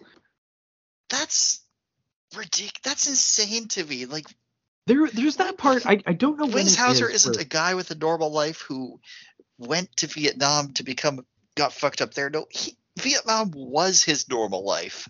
because there's a part where like and, and it stands out of my mind it's why i i remember how long he's been in vietnam because he says that he joined when he was 17 and i was watching it and like wings hauser is so far from 17 that that is absurd to me that he start that he came to vietnam at the age of 17 i mean it the war will age you but you don't become wings hauser old in like five years and it's like, No. oh, and now I'm 34, and like, holy shit, you've been to Vietnam for 17 fucking years? Wow. Yeah, yeah, like this man has never experienced normal life. He's just living in war. Yeah, yeah. Um, I don't think this is a guy who could go back. No, he he is uh he, he is a Rambo type, I guess, but a Rambo type who just keeps on fighting the fight until it destroys him. Yeah, they basically do like a false flag. Ermey fires a grenade from a grenade launcher out out there, and it's like we're under attack. And Wings fires one at the command center, and there's a bunch of gunfire. And then it's like, okay, we're not under attack anymore, I guess. Yeah, so he just fires one into the command center to just uh, uh burn him up a bit. Yeah, yeah, just just don't kill him. Just you know, wound him a little bit. Maybe dismember him some. Just just don't kill him. You frag him. You you hit him with a fragment, uh, a frag device. So now, now that he's out of the out of commission, he's in a coma or whatever. Uh, R. Lee Ermey is in charge of the base, and oh my god, his solution is to just yell at everything until the base is defensible. Yeah, yell things into order. It's it's him becoming Gunny for the rest of the movie. Like on the go, it's hard for him to do that, but once he's able to just yell at a bunch of people to do things for him, it's like, oh yeah, I see why you uh, cast R. Lee or R. Lee Ermey here. He's, he's obviously playing the character again. Oh yeah, and, and there's so many scenes of him just walking around while everyone else is working, him not doing anything and just yelling. We're gonna fortify this place and protect it like it was your daughter's cherry. And then shit like yeah, that. it's it, it is also extremely Full Metal Jackety in the writing, which I I do feel like a lot of that has to come from Ermey and the way he actually yelled at people as a drill sergeant. Oh yeah, yeah. They find a combat photographer, and Ermey's reaction is just, "What the fuck is that?" He's not into the press. Well, you how, how you yeah, I wouldn't have even expected that. yeah, no kidding. It's like, man, I'm a conscientious objector, man. I'm just here to take pictures, man. Well, give me all your weed. That's not cool, man. And Wings Hauser is just like, hey, man, can I keep him? Yeah, he he has to set him to work. Oh yeah, because you know, combat photography is. It, okay, I don't feel it's useless, but in this particular situation, when they're getting, they're gonna get fucked, it's you know, Well, it's less important at this point. yeah, that's Uh, that's what I want to say. They, they're all going to get fucking overrun. Uh, nobody's going to see those pictures. Those pictures aren't going to really get taken. It, you know, it is the sort of momentous event that you do want to have photographs of, and uh, you can't really force a conscientious objector to shoot people. Uh, that's that is kind of against the Geneva Conventions and shit. I think. Yeah, well, Wings Hauser can't follow G- the Geneva Convention because he can't read. He's a man of war. Well, I, I don't know about the can't read part, but he does not care about the Geneva Convention. Of course not. He is executing prisoners left and right in this movie.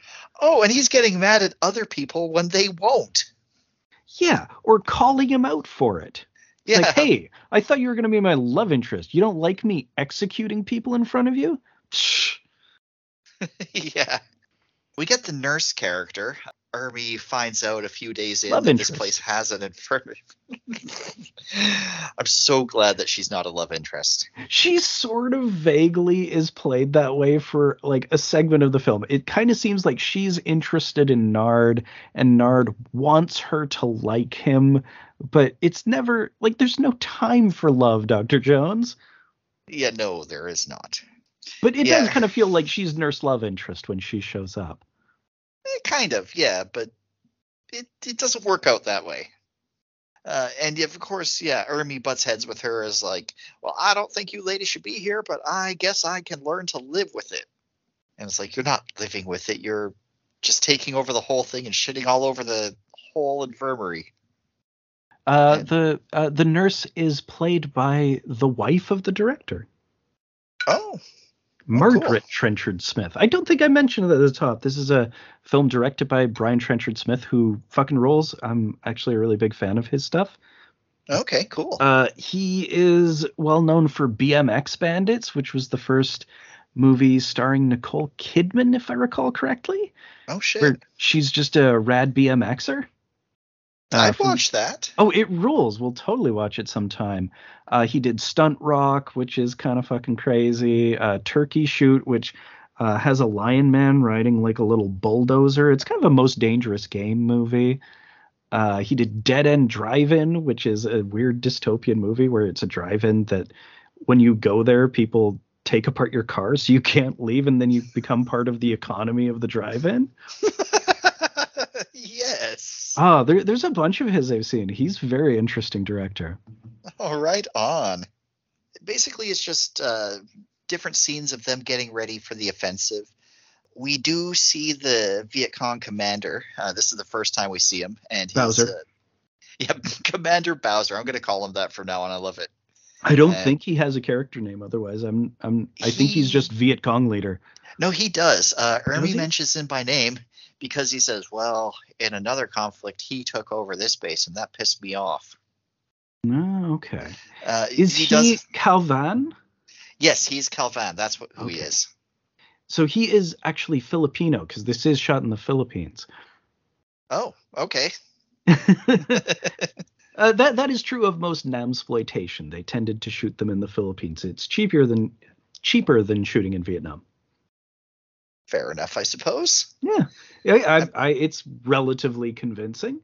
I mean, Canada has been the U.S. in Hollywood for decades. Yeah, fucking Vietnam was played by England in fucking Full Metal Jacket. what? yeah, it, it was shot in England. It was shot like in uh well they they, they didn't do um they, they didn't do jungle fighting in in uh Full Metal Jacket. It's all city fighting. Oh, right, right. Because I, I Mm. still haven't seen the second half of that. Oh, it, it kind of rips. I, I feel like it's really underrated and it's uh it's got a fairly significant influence on this. It's got some gore exploitation elements that are really interesting. It's just it, it has a bit more of an emotional resonance behind all of it. this one's this one's having fun. Yeah, this one, uh, there's no, they don't want us to walk away from this questioning the war or feeling for the characters or any of that stuff. No, it's it's more just like, wow, what a fucking weird ride that was. That was strange. some of that was horrifying, and then some of that was like really exciting and kind of crazy, silly fun. Yeah, yeah. So a chopper arrives with supplies that uh, that Ermey requested from wherever their main base is, but of course they didn't take him seriously because nobody takes him seriously. It's like, no, there's not going to be an attack, man. Here's some, here's a few cases of beer. This is all you're getting. It feels vaguely unbelievable to me that nobody would take R. Lee Ermey seriously. He seems like the sort of voice that you would always take seriously. Yeah, yeah. Maybe Uh, it, it it feels like a commentary on his capability as a voice actor, where I, I just hearing his voice detached from his body uh, on as the narrator, I'm like, I don't know if I'd take his orders, but if he was yelling it in my face, definitely taking the man's orders. Oh, sure. You, don't even have time to. You don't even have the luxury of time to think about it. Yeah, so if you're just like calling that guy on the phone, if he's just calling them up on the phone or the radio, I'm like, well, maybe, maybe. Yeah. The chopper gets mortared because the VC has arrived and set up their mortars, and the poor freaking wounded guy who was about to get airlifted gets dropped again. Yep. This guy's story arc is like uh, that that scene from The Simpsons where Homer tries to jump over Springfield Gorge and then falls down. That's Oh, and then he just keeps falling down the cliff all these different ways. a scene that That's truly haunted me as a child. I, Oh, I remember thought- watching that uh, when it aired, or the the uh, the the first time it aired originally, and that would have been what 1990. Yeah, 1990. I would have been seven, and I watched it, and I it, it was like the last thing I could watch before bedtime, you know, and it just like the image of that rattling through my head all night. oh, I laughed my ass off. I still do every time. oh, I, I think it's hilarious, but yeah, the the first time I saw it, it was mighty disturbing because I was very young. I, I guess yeah. I was. I would have been around nine or ten. Yeah, I saw it on the original airing. I for whatever reason I got into The Simpsons when they were on the Tracey Ullman show because I was a weirdo kid who watched way too much TV. Uh, I wasn't into it for that long, but I did see the first episode as it aired. Hell yeah, this the Christmas special. Yeah, where they. uh I was gonna say where they watch Die Hard, but no, Die Hard watches them. Uh, where they they shut down the power of the city because they're.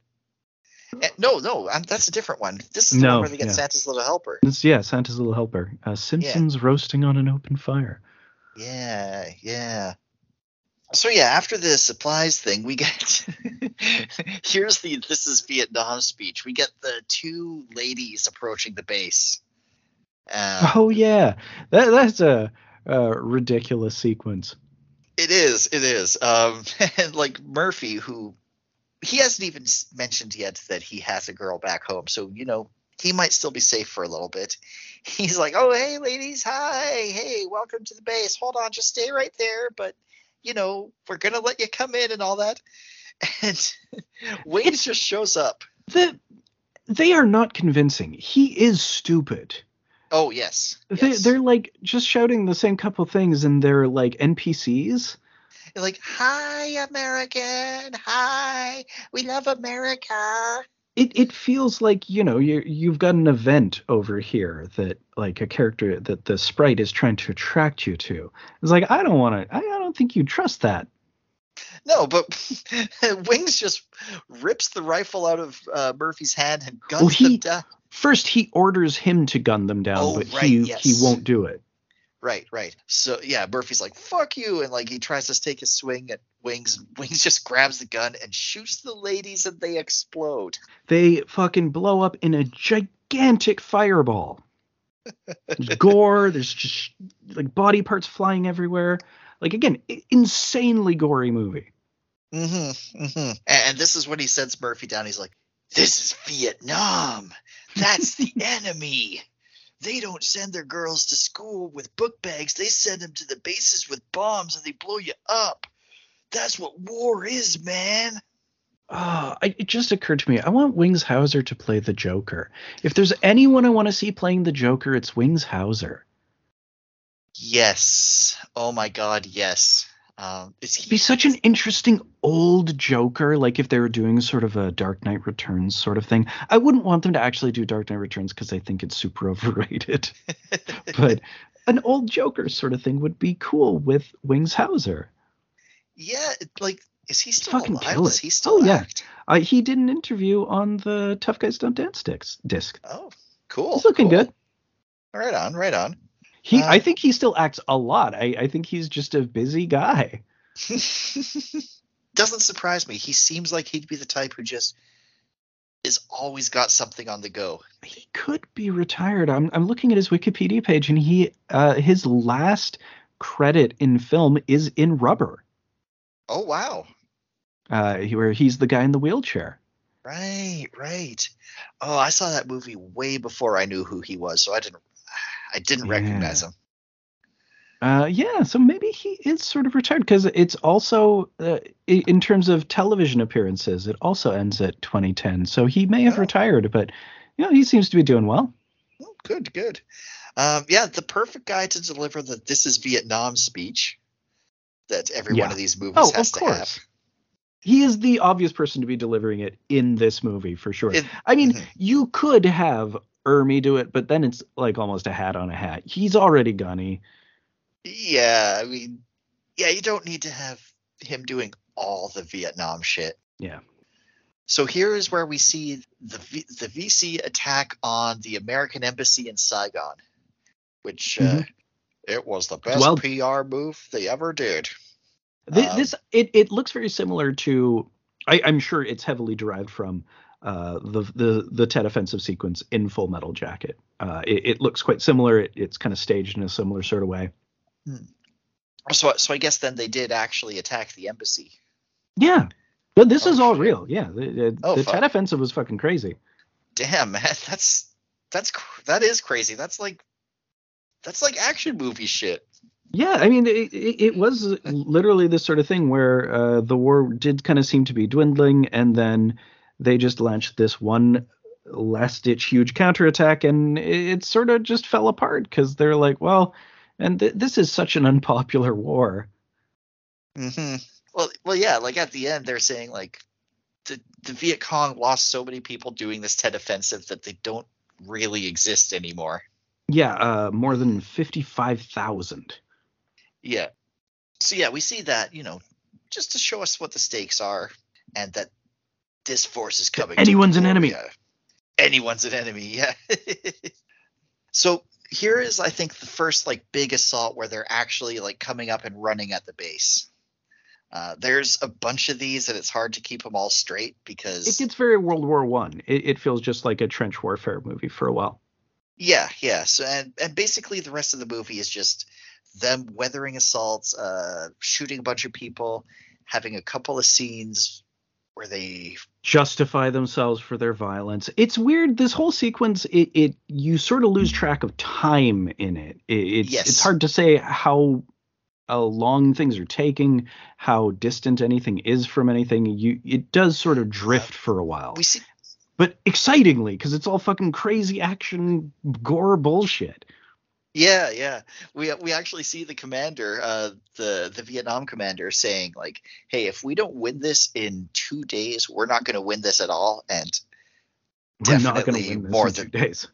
yeah definitely more than uh two nightfall sequences with day Yeah. sequences in between oh yeah and all and all of these end with like just fields of bodies like like the scene at the beginning of the good the bad the ugly Yeah, there's just tons of violence and gore. There's so much blood in this movie.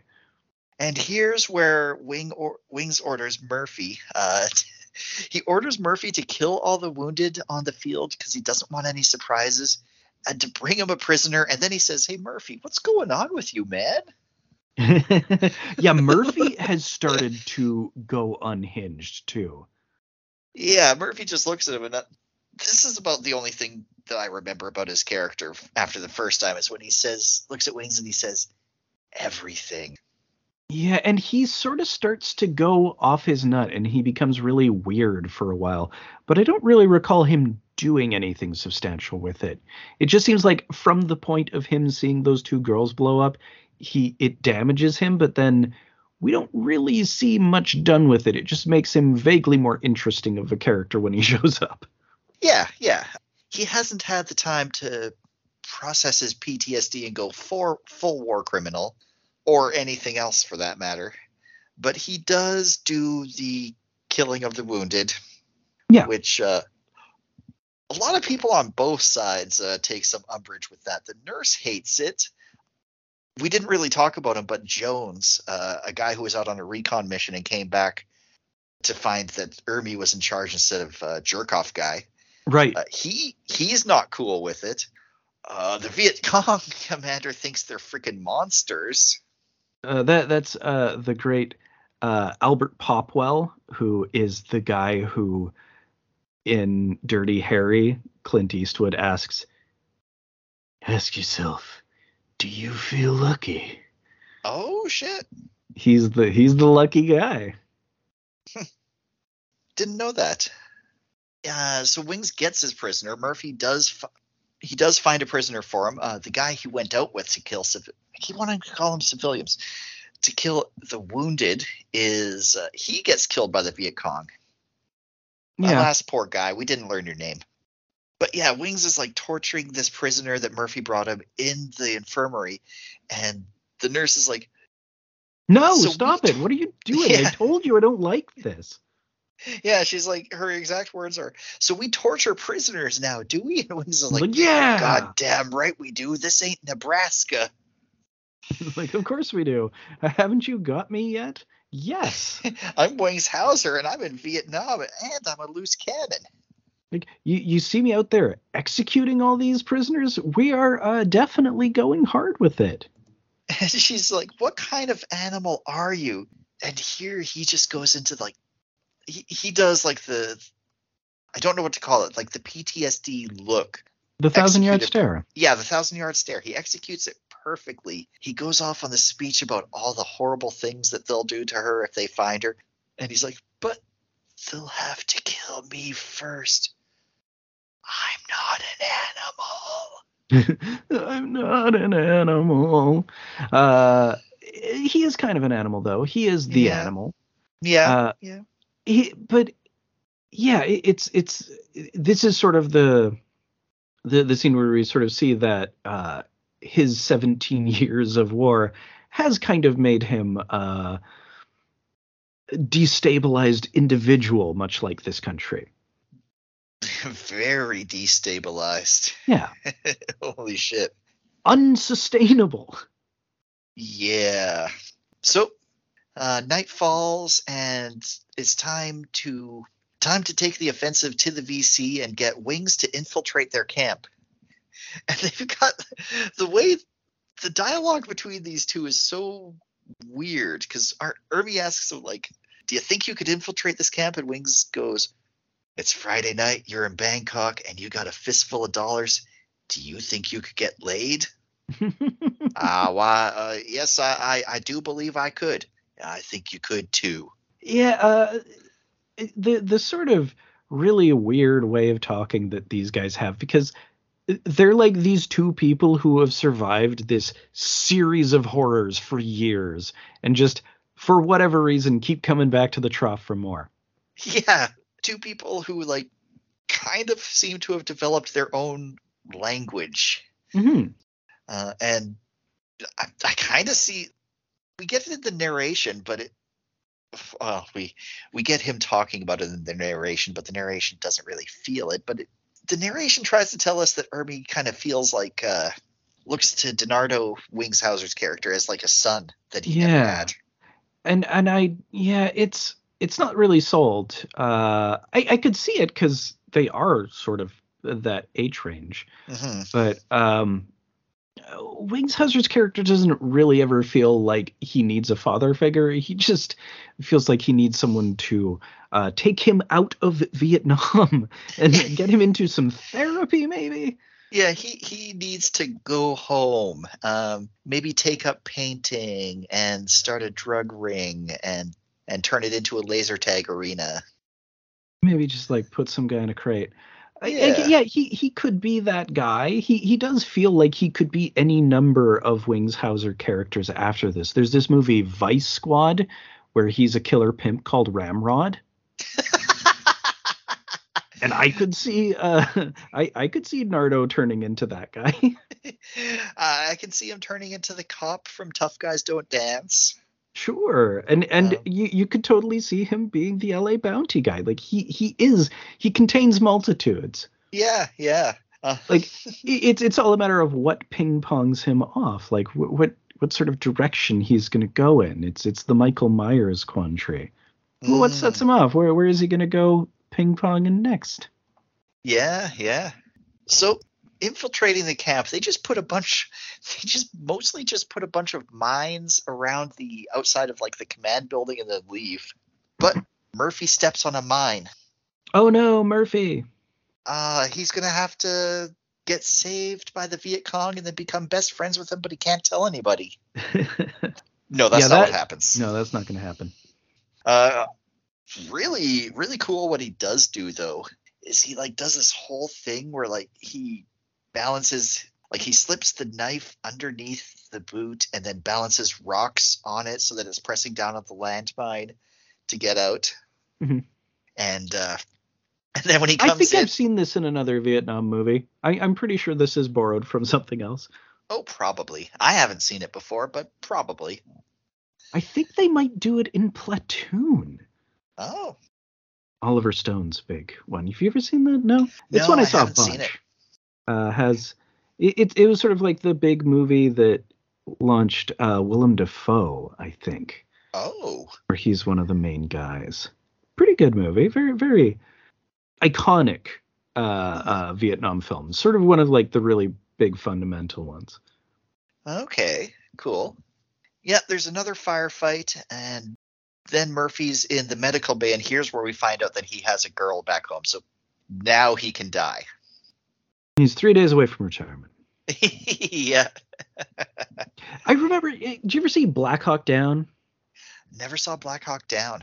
Pretty decent movie, but uh, I it, it is one of those things in a war movie. It was the first one I recall watching uh, uh, whenever it was new, like going to a theater and seeing something like that, and like having my knowledge of war movies because don't really see a lot of war movies in the 2000s, 90s.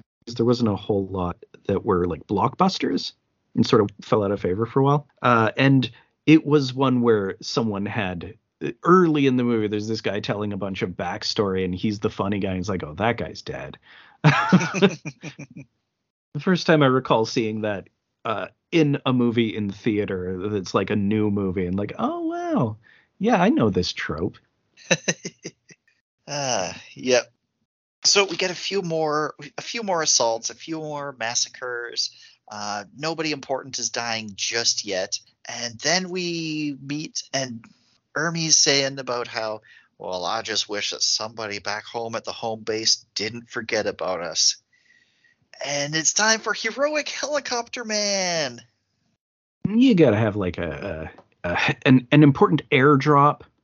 Oh yeah, this guy. Now I don't know why this guy in particular is so determined to rescue this one base when nobody else is, and I don't know why nobody else is, but he is. But whatever, he, he's you to gotta have a character guys. like that. There, there's just Yeah. gotta be there's gotta be a guy.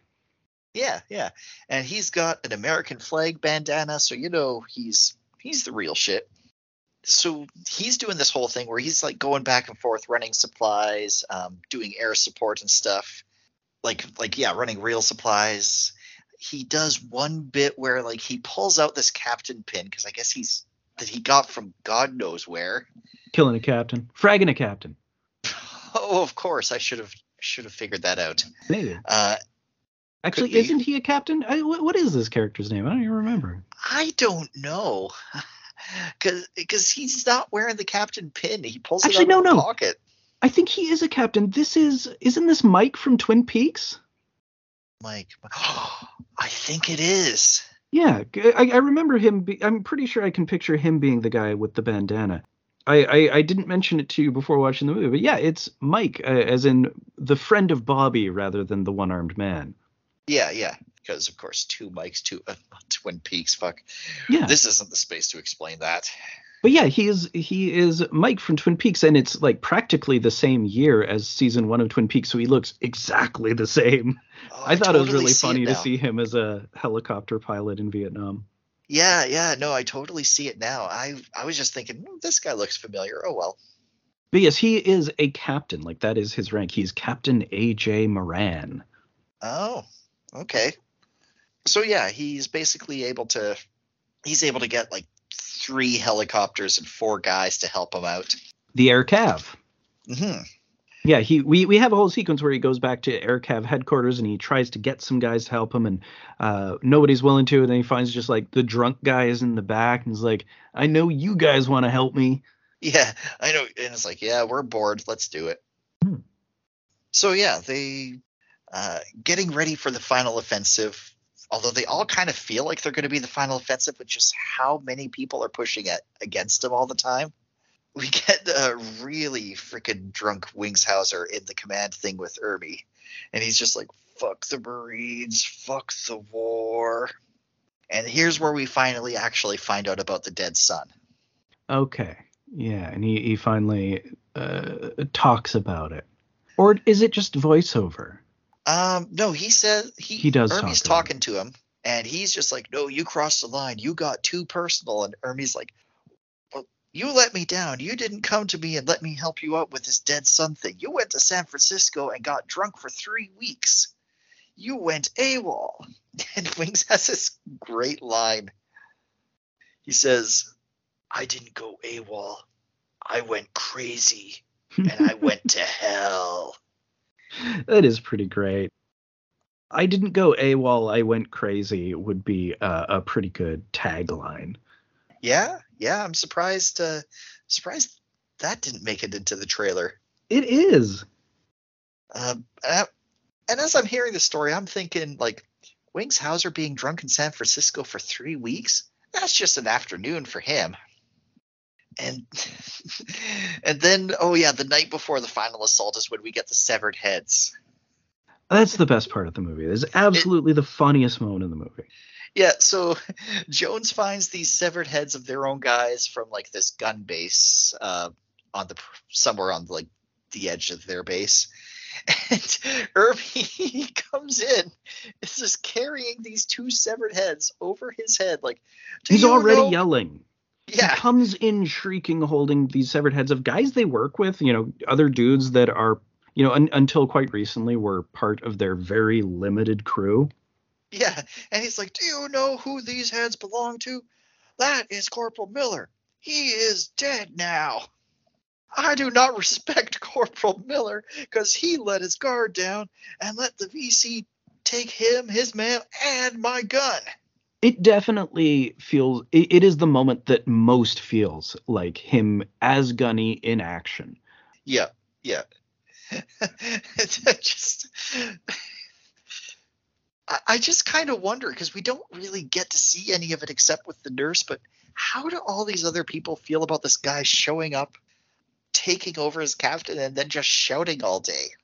I mean, ultimately, it doesn't matter. But I think it's probably a, ma- a matter of this is just a thing that happens.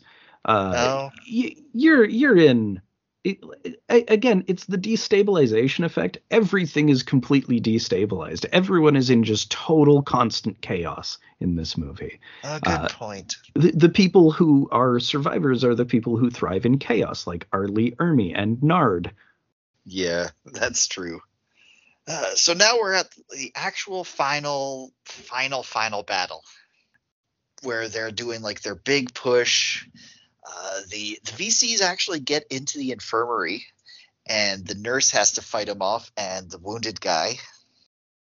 Mm-hmm. Well, Um, because they start just fucking executing uh, all of the people on the like uh, they they start blowing away all of the patients right away.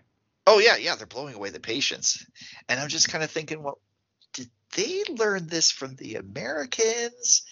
Are they getting revenge on the Americans for doing this to them? But the Americans were getting revenge on the VCs for doing that to them, and oh no, this it's is called just it's gonna, just war. yeah, Like, it's that's, just gonna that's be what like you that. do when it's a bunch of fucking uh, complete murderous chaos.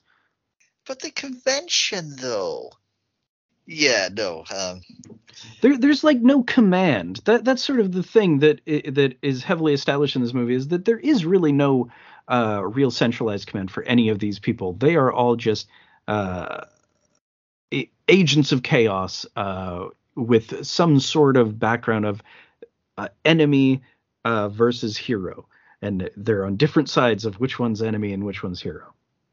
yeah, basically, it does really feel like a lot of uh, like there's nothing holding this team together, and everyone's on their own. Yeah, it's complete fucking chaos. Well, because they're not a team either. It's just Well, no, we- they're not. we are uh, trying to uh, survive a siege. Yeah, yeah. The the commander, the enemy commander, even gets into the base and gets into like a knife fight with Ermey before you know another VC guy comes and human shields the commander and falls onto Ermey, so he's kind of out of commission. And then the commander, the commander finds Pee Wee and picks him up and like like runs away with him as if he's Bowser kidnapping Princess Peach. And More like he's kidnapping Toad, but yeah, he, he just yeah, takes it's a lot It's like fun. that. Yeah, well, not quite. He has to. He shoots as Wings Hauser is calling out for Pee Wee. He shoots him in the nards. It's funny how uh, Pee Wee is also the name of uh, the turtle in Gamera. Remember that? Oh yeah, that's right. And it's it's you know he, Bowser's taking back Bowser Jr. Um, he's he's secretly Gamera. Um, but yeah, it's it's uh, it's it's it's a weird end for Wings. He gets shot in the dick and dies.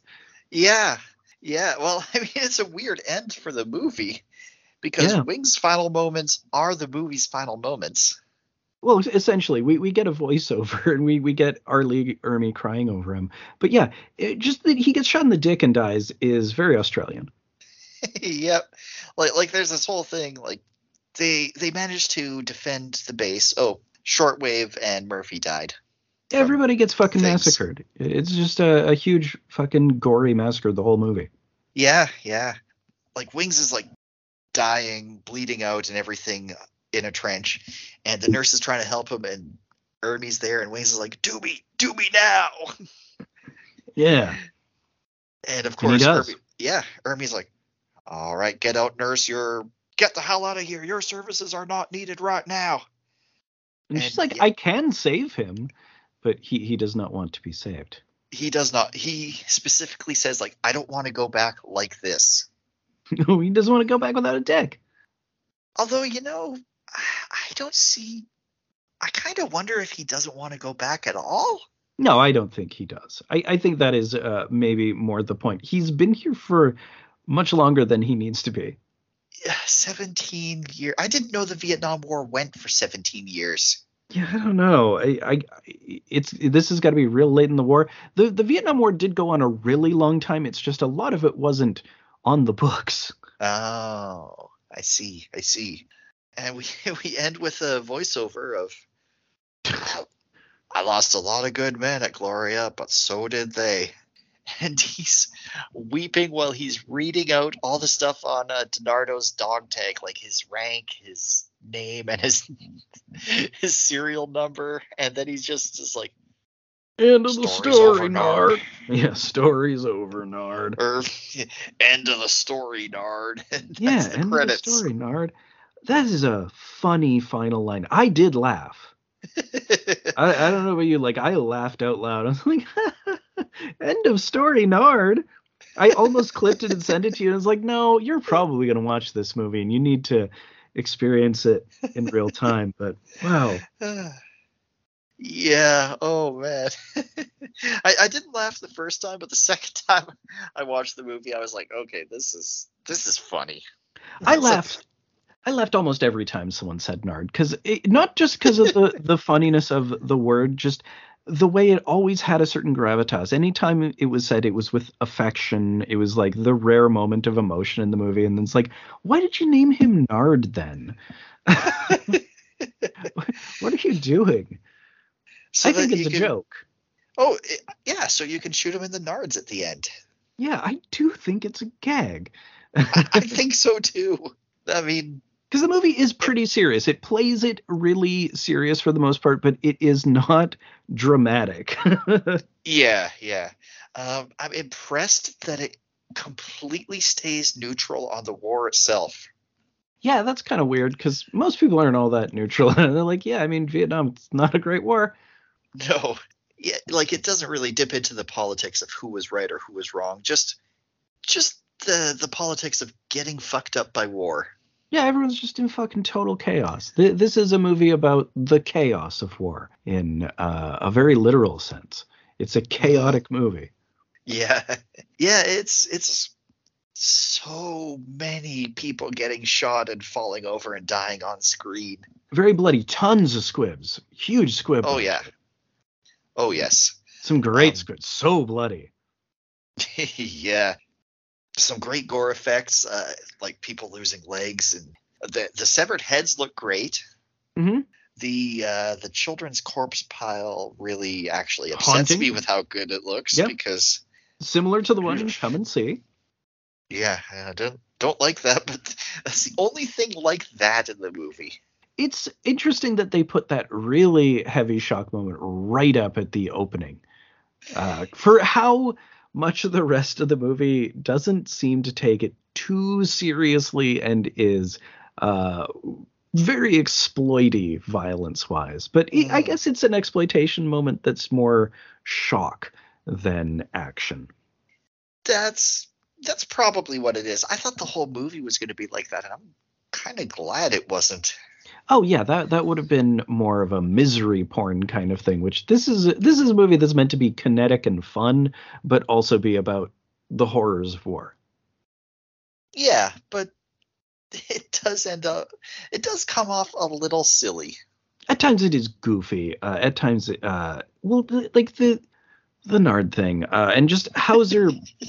the the performance is big. Ermey doing Ermey, like it's very tropey, and it is I think aware of how tropey it is. It's like let's collect up all of the Vietnam cliches and put all of them together and just have as much blood as we can possibly have. Think we could get Arlie Lee Ermey to be the sergeant? Well, like man. we could definitely get him. Got just gotta ask, man. What's the worst that can happen? Well, he could tear me a new asshole verbally. Oh, not he, on the phone. He can't. He's in lots of these things. Oh yeah. I think. Uh, I, I believe he did so many variations on this character over the years. Oh, this is a fairly early one, though. Oh, really? I thought. Well, well I mean, Full the... Metal Jacket's only 1987. Oh, I keep getting that release date mixed up with Apocalypse Now, which was like 60s or 70s. Uh, Apocalypse Now is 79.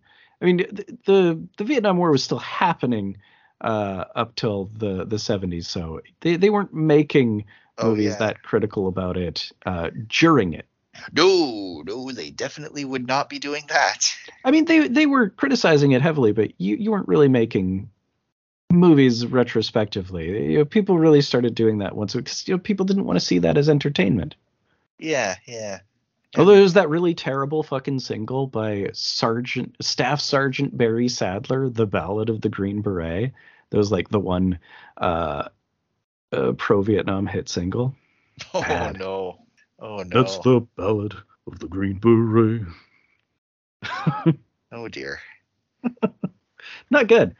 Uh, this is a pretty fun movie, though. A fun uh, another dip into uh, weird exploitation. Uh, Hmm. dick violence, uh, running theme in uh, the the Australian movies we've watched. We'll uh, maybe run into it again. I wouldn't be surprised. Yeah. So, any last thoughts on the Siege of Firebase Gloria before we move on to our third and final section? No, I'm gonna say end of part two, Jay. All right. And we're back for our third and final part, the watched stacks. Talking about, uh, I think we've got 13 movies I watched in the past week. Uh, yeah, 13. Cool, cool. Uh, technically only 12 on the list because one of them is a watch of something we've already covered, so it's not present there. Uh, so first up, we've got National Treasure 2, A Book of Secrets. Ooh. More Nick Cage goodness. Uh, this one definitely, uh, it's weird because it's the only, it, it has more of the Nicolas Cage freakouts you'd be looking for. It definitely has one of the all time Looney Tunes ones. Oh. Uh, but his hair looks like it's on a Lego man. It's it's right at that point where his toupee looks the worst it's ever looked.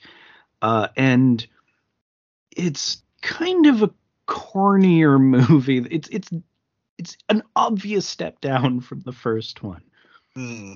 I, I'm Uh, looking at a picture of Nick Cage, and yeah, that's uh, that's a Yeah. reasonable description. It's it's surprisingly bad, and the more you look at it over the course of the movie, the worse it looks.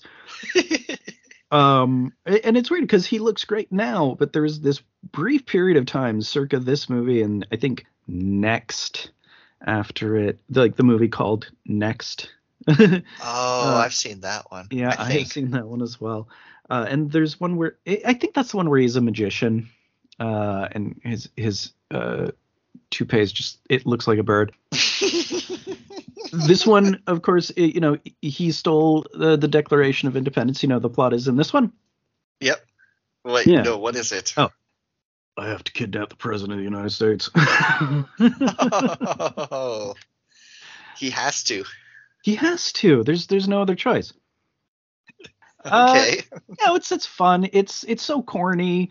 I mean, these movies are weird for us to watch because they're extremely American. Like they're movies that are about American history and so uh, uncomplicatedly American. Like they're before conspiracy theory got really poisoned. oh, so you know, back when the founding fathers were unequivocally good.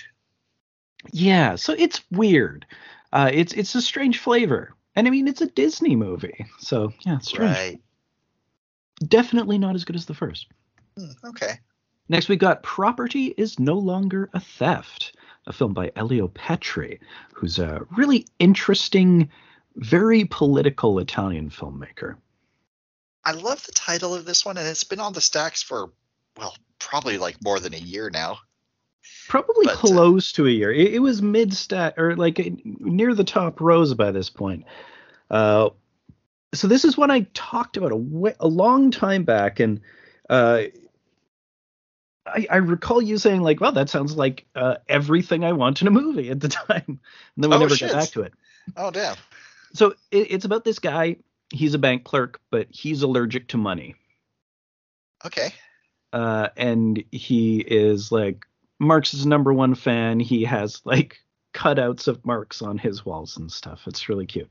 Uh, and uh, there's this guy who comes to the bank who uh, is just really obnoxious uber capitalist guy. He runs a butcher shop, kind of like the soup Nazi uh, in the way he runs it. And he's just this really obnoxious customer, and he really hates him. And all the time he brings in the money, it's the worst money he has to deal with because it's just the filthiest money. Oh, of course. Money is already the filthiest thing in the world. Oh, it's so dirty. It's so, So- gross.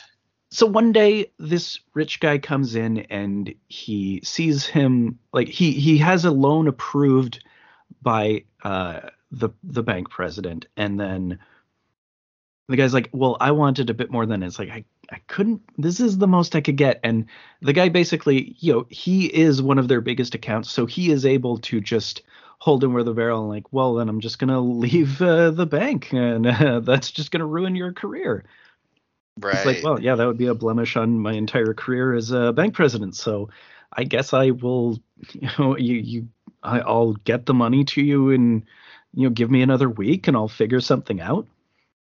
So he sees all this and he's like, man, that's bullshit. And he goes into the boss's office and he wants a loan and just a, a much smaller loan right, right. something to improve his station because he's living in a hovel and he is allergic to money. He has to wear these gloves to even handle it. And, you know, he is a second generation banker in this bank. His dad worked here before him. Oh, It's like- no. We're, we're so invested in this. We, uh, like, obviously you can vouch for my authenticity. It's just there's no way for me to improve my station with the way things are. Uh, like, I, I just literally do not have the money. And the bank owner is like, well, you don't have any collateral. Why would I give you any money? I, I can't give you. It's like, but you know me as a person. Like I, I, I obviously we're we're so invested in the bank. It's like, well, I mean, you don't have any money, so I can't give you any money. Right. That. fuck, I hate Yeah. capitalism so much. so that's his thing. He he quits the bank and he decides instead he's going to devote himself to stealing everything from the butcher, just piece by piece.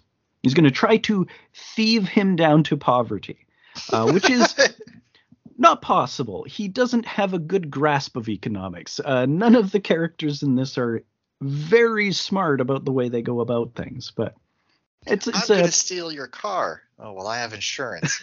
Fuck. well. First, he goes to his butcher shop while he's working one day, and he steals his knife when he's not looking. So he has to close the shop for one thing, and it really pisses him off. And then he, you know, steals uh, some of his clothes, and he uses them to rob his own house. so you know he he starts building stuff up from it. But yeah, it's it's very interesting. A very uh, angry, scabrous movie. Uh, obviously, uh, really angry about capitalism, as Elio Petri's films tend to be. All right. That does sound fun. It's pretty good. Uh, next up, we've got Dead Girls, which is uh, the last in Homegrown Horrors, Volume 2 from Vinegar Syndrome. Uh, it's a late period slasher. Okay. It's like a goth rock group, all girls, who th- their thing is like all of their songs are about death and killing and killing yourself. right. I, I think we might have talked about this. Yeah, I, I, I would have introduced it last week, I think. Oh, okay. so the, one of the girls' sisters uh, is part of a group suicide attempt uh, to their music. Because it's a very heightened, absurd film that feels like it was uh, made by like it's it's extremely of the moment in like that cusp of the 90s when uh, the PMRC was coming into fashion, just like this concern over lyrics. Right. so yeah, the, the whole Ozzy Ozzy Osbourne suicide solution thing, basically. hmm Uh, she goes with the sister to a cabin in the woods with the band, and you know, slasher. Uh, uh, the the thing that's weird is the gimmick is it, the killer kills them with weapons or based on their songs, but we don't have their songs. Their songs don't exist. They don't record them for the movie. So the way that they have to communicate it is he always brings a manila folder with the lyrics of their song and, include, and just drops it somewhere nearby. it's okay. It's labored. Uh, it's kind of funny though. Uh, next, we've got the sex perils of Paulette. Is Paulette going? Does Paulette live in an apartment? Paulette lives in an apartment. Check. Oh, is she going to make terrible decisions that are just going to blow up in her face? She makes some just absolutely awful decisions. Uh, yeah. Cool, cool. Uh, is she going to clean or otherwise do chores in lingerie? You know, I'm not sure if she does do any chores. There's definitely a lot of lingerie.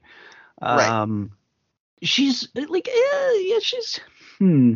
She kind of ends up in sex work pretty rapidly. This is where actually a lot of the source material from Another Man, Another Woman is. so this one is is what it, it, turns out both of the movies that most heavily uh, borrowed or, or, were borrowed from come later in the set than that. So they, they did do it that way. Uh, That's funny. Like, yeah, all, all, the party sequences are from this. Oh, the ass bouncing. Uh, I mm, may, no, I don't know if that's there. Eh, maybe. Sure. Uh, the, the, those sisters are yeah, all of the dancing. Uh, there there's uh, that you know very noticeable plant on the table. you know anything that has that in it, it's from this one. the clown painting. uh, next up, we've got Winter Beast.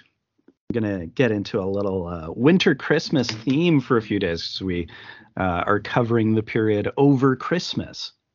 All right, there's yeah, there's some in here that oh man, I don't know what I'm gonna pick because there's some that we've talked yeah. about, but anyway, interesting stuff. So Winter Beast is uh, from the first Homegrown Horrors box. It's probably my favorite one a very very regional low budget thing it's got a totem pole monster that eats people uh, it, it's about like imagine the, or I, I, guess literally in the film it's the gates of hell for native americans it, is their gates of hell and people built a ski resort there oh don't do that and it, it totally went to shit. So there's only this one lodge left, and it's extremely haunted. And uh, uh, the the guy just won't close the place. He's like the mayor from Jaws, except he's really creepy. Does this whole song and dance in a clown mask at one point. Uh, and just stop motion beasties all over the place. The, the anytime uh, the totem post totem pole monster picks someone up to like bite their head off, they turn into a clay man because you know he's a little uh, stop motion thing. Uh, it's it's pretty fun. It's just such a wild, weird ride. It's like The Shining, but as a tiny regional budget horror with lots of Harryhausen esque uh, attempts, at least at, at Harryhausen esque uh, stop motion monsters. A lot of fun.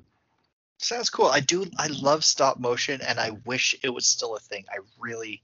It is. It's it's actually really coming back. There are like oh. all those stop motion movies that have become really big. Uh, oh. You know, like uh, Kubo and the Two Strings we watched a while back. Right. Oh, that movie was good. Great movie. Uh, and I've seen a bunch of them. Uh, ParaNorman's really good. I haven't seen that one. It's pretty cool. Uh, next, we've got Jack Frost 2 Revenge of the Mutant Killer Snowman. All right. So you've seen the first Jack Frost, I believe. I, I think I watched think this with so. you. Uh, I think so.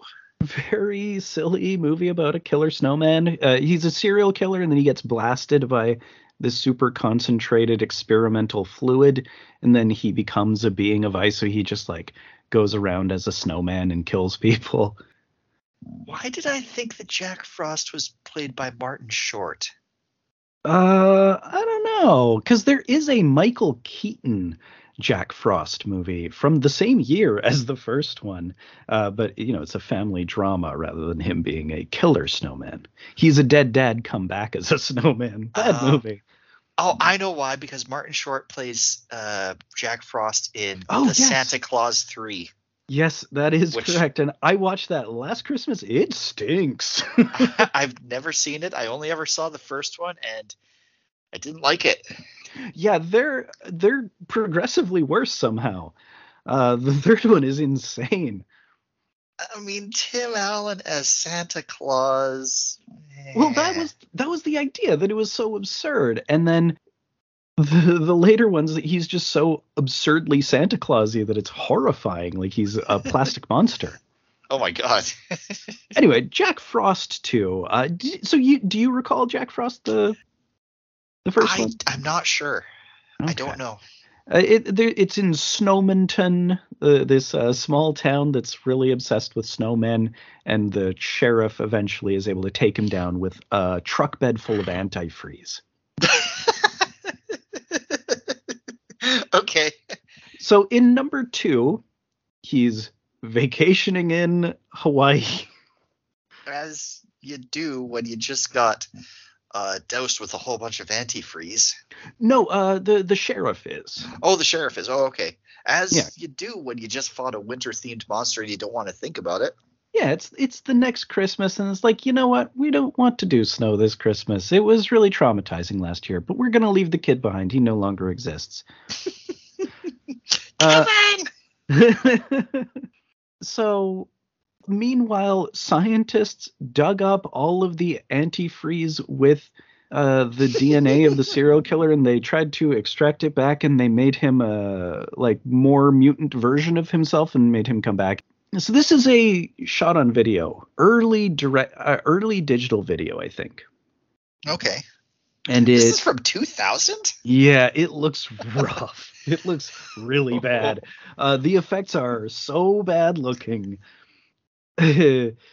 so you know he, he he escapes. Obviously, he kills people in the lab, but there's Yeah. a part where he is just in the ocean and he's just a disembodied voice and there's these guys fighting on a life raft and he kills them to get a carrot for his nose on his way to Hawaii because they're fighting over a carrot. It's the last piece of food in the boat. It's a very silly movie, you might imagine. Okay. I uh, yeah. Uh, yeah, th- there's like a part where he turns into an anvil and falls on someone, and they just like turn to mush.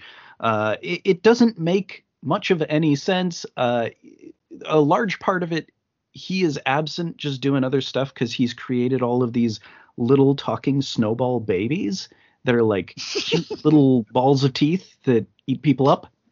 Oh my god. Okay. All right. Weird, pretty bad, but compelling. All right. Next, we've got A Christmas Story. Uh, one of my Christmas perennials, as I've uh, mentioned before. Yeah, we we've talked about this uh, several times on the show. How you love it and I've never seen it. Yeah, it's weird. Like, I don't even know if I love it. It's just, it's this movie that is intrinsic to me. Like, I've watched it every Christmas that I can recall. Hmm, okay. It's just it's it's always there. Uh, it it is brilliantly written. Like the dialogue is very funny. Uh, it's uh, Jean Shepherd, uh, and it's it's based on his book. In God We Trust, All Others Pay Cash. Mhm. Uh, and it's yeah, it's it's funny. It's just it's it's really clever. It's it, it's sort of the first of its kind, where it's a family movie about Christmas that's not taking it too seriously as like a romantic thing. right. Uh, and it, you know, it, it's I, I yeah, I, I have no idea how to even put it into words at this point. It it just has an incredible Christmas aesthetic that kind of set the template for everything going forward. And it's cool that it's a Canadian movie Oh, cool. because it is a film by Bob Clark, uh, who is a pretty important figure in Canucksploitation. Oh. So I had a Bob Clark triple feature for Christmas Eve. So first was a Christmas story. Yeah. Second was the first slasher movie, Black Christmas. Can you believe that this motherfucker got two of the biggest, most important Christmas movies? And the rad thing about Black Christmas is it's a slasher movie with sort of like a dark version of the aesthetics of a Christmas story. nice, nice. So it's a just saw the- sorority. Hmm, please. I just saw the tagline. If this movie doesn't make your skin crawl, it's on too tight. it's rad. Like John Carpenter borrowed a lot of this movie. A Oh, lot of uh, like because uh, you know Halloween is several years later. Uh, they're the only slashers that have completely terrifying perfect endings. Uh, it's cool that this one's at Christmas. Uh, it's a sorority house slasher. It's got Margot Kidder, uh, Andrea Martin from SCTV, Oh, uh, Keir Dullea from 2001 is uh, Okay. a boyfriend. Uh, yeah, it, and John Saxon is the cop investigating it. oh, cool. Uh, really great movie. Uh, absolutely fucking terrifying conclusion. Like you know, the the only thing on par with uh, the Boogeyman could be anywhere thing. Um, just uh, you know, a, a classic. Cool, cool. That's Black Christmas. Black Christmas. All right. Next, we've got Children Shouldn't Play with Dead Things. That's the first Bob Clark movie. Well, Or should no. they play with living things? uh, I, I guess maybe this isn't his first, but it's sort of the big landmark one. It's it's a really important exploitation joint because it is where Jeff Gillen and Alan Ormsby meet uh, on on the set of this movie. Because the main character of this movie is Alan, who's an obnoxious director. and he's got this theater troupe, this bunch of theater kids with him. They go to a graveyard, dig up a dead body. He gets married to it, and they just play around with it all night. okay. You know, they're doing some light satanic rituals, and the dead rise. Yeah. Obvious. You know, that's that's what Of happens course. in this sort of situation. They get very offended, and they all come back. But it's you know a good like. 45 minutes of just them being annoying theater kids in a graveyard first and like them mm-hmm. pranking each other and then they actually like they they do a whole thing where they open a grave and they prank someone they they have like someone that they know in makeup in the grave and then it's revealed that they just have the real corpse just you know waiting over there by the tree and like oh yeah and i'm gonna marry this okay so it, it's funny because all of them just ha- use their real names as the character names. So alan ormsby is alan. Jeff gillen is jeff.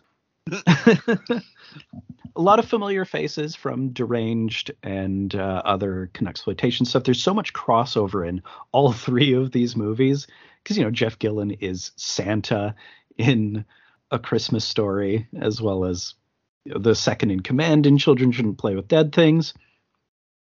It's fun right on. and next we've got silent night deadly night which of course we've already covered on this podcast in fucking reps. It, it rules, yeah. so good just uh, the warm side of the door And uh, it is not. Uh, watching Silent Night Deadly, watching the first 45 minutes of Silent Night Deadly Night 2 is not a suitable substitute. No, it is not. You get you get Uh, all the plot points, close. but it is not not even close. no. Uh, next, we've got Running Out of Time 2. Oh, So so, you may he still had some time. Well, uh, no, it's a different villain uh, Oh. trying to romance the same cop. sure.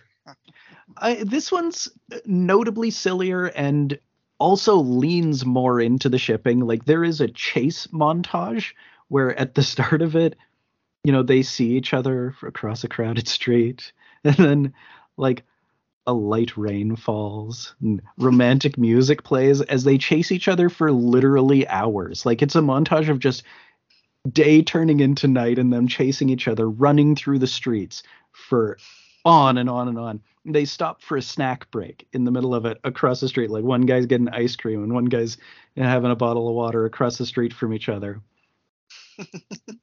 and then like he thinks it's finally over and that he he just like can't do it anymore and he's the other guy's gotten away on a bicycle and then he like is just circling at the end of the block and he gestures to where there's another bicycle so they can continue chasing. oh, it's cute. That's So- funny. So the, the difference in this one is the guy is a magician. right. he's he's not like I guess he's a super criminal and, and a thief, but he he does all these magic tricks, which basically means he's just literally magical within the movie and he can uh, do anything. Oh, Uh, sure. it's notably sillier than the first one. It it does some really goofy stuff, but it's a really fun ride. Yeah, I've noticed there are exactly two kinds of stage magicians in movies. There's actual wizards and where did the lighter fluid come from, Michael? yeah, this guy actual wizard. Next we've got The Karate Killer, which is Bodyguard Kiba 2.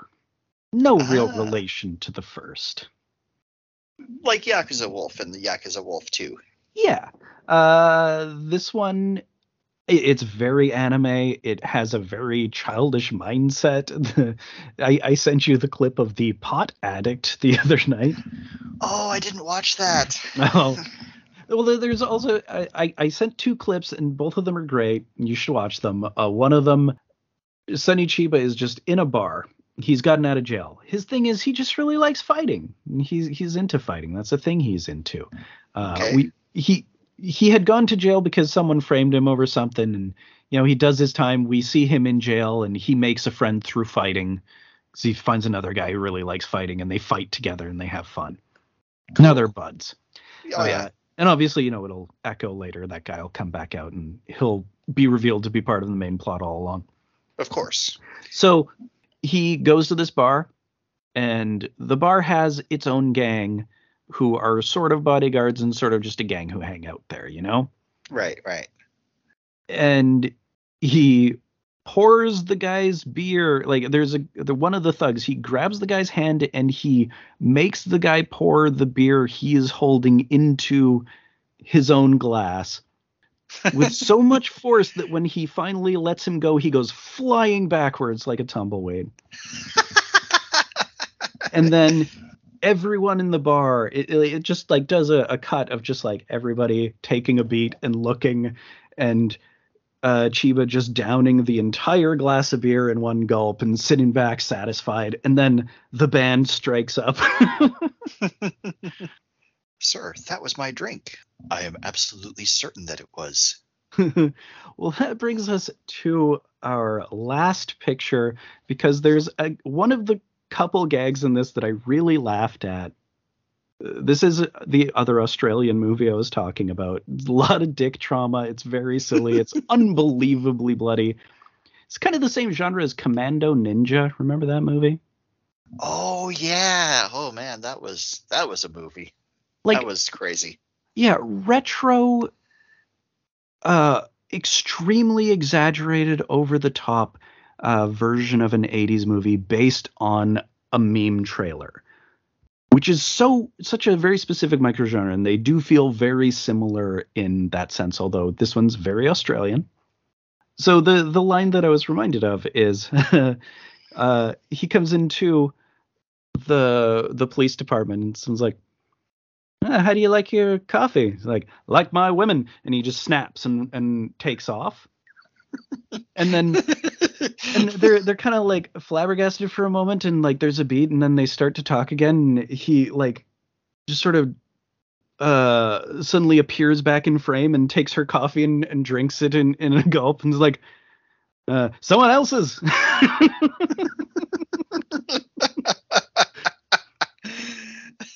uh since the movie just he is an absolute shitheel. Uh he is totally horrible to absolutely everyone. He is a complete psychopath. It is him just blowing away people all the time good or bad.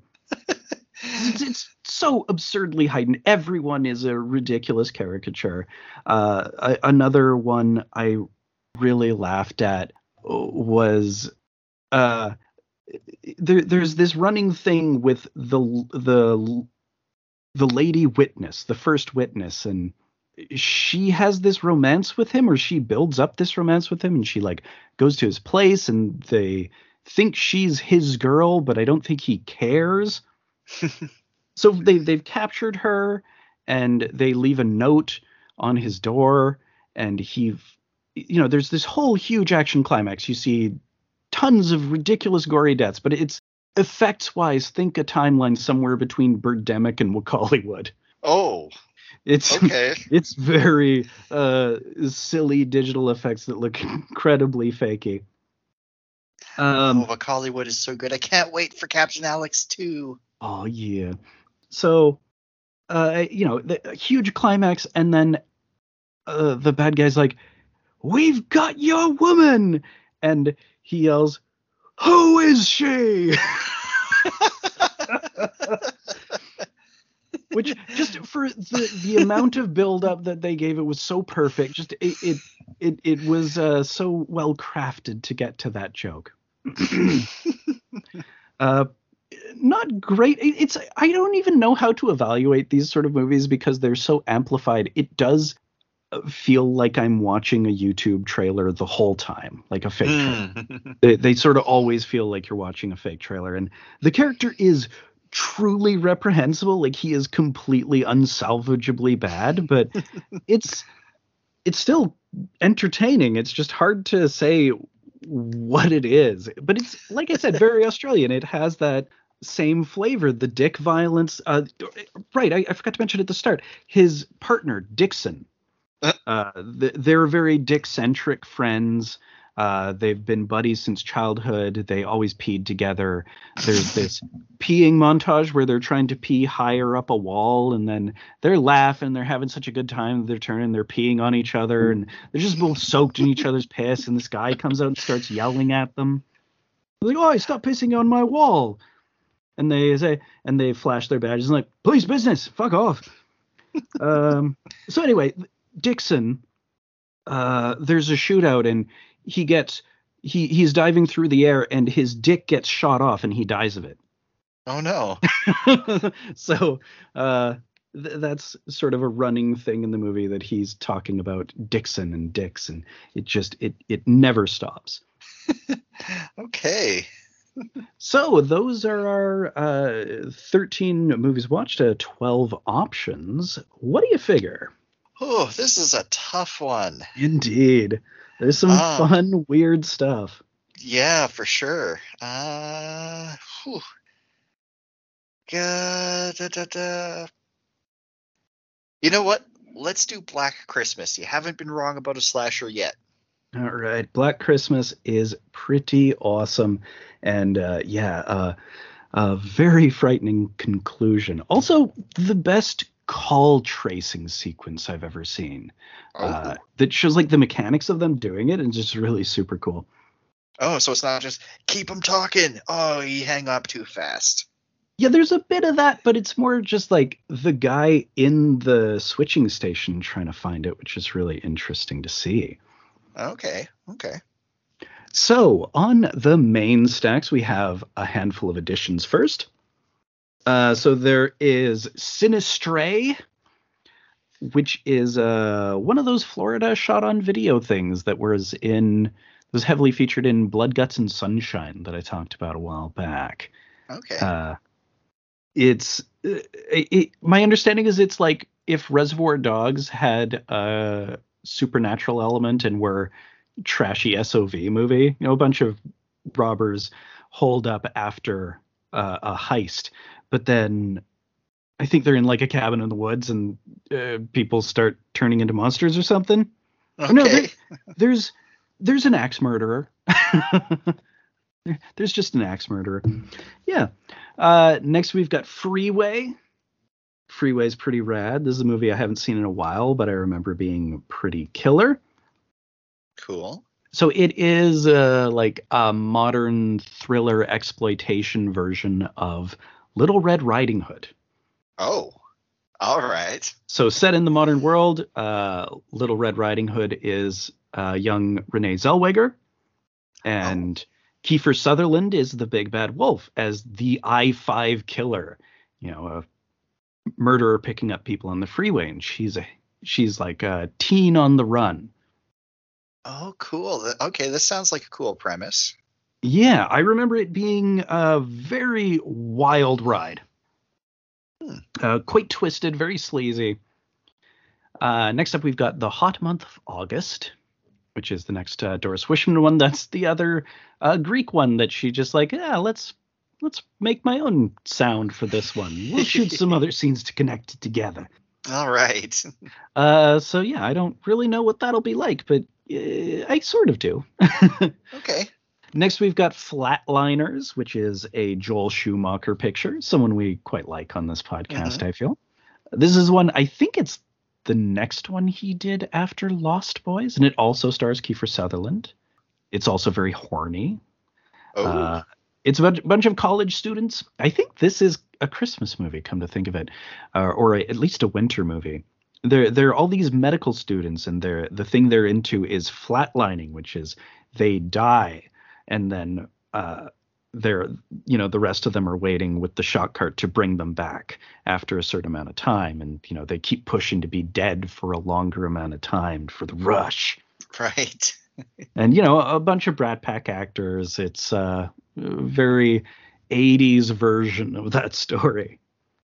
Cool. In Cool. in the way that Lost Boys is an extremely 80s vampire movie. hmm Also, And- kind of Peter Pan. Yeah, yeah.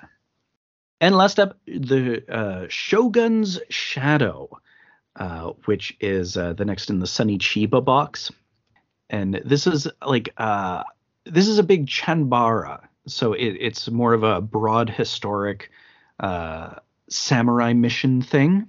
Okay.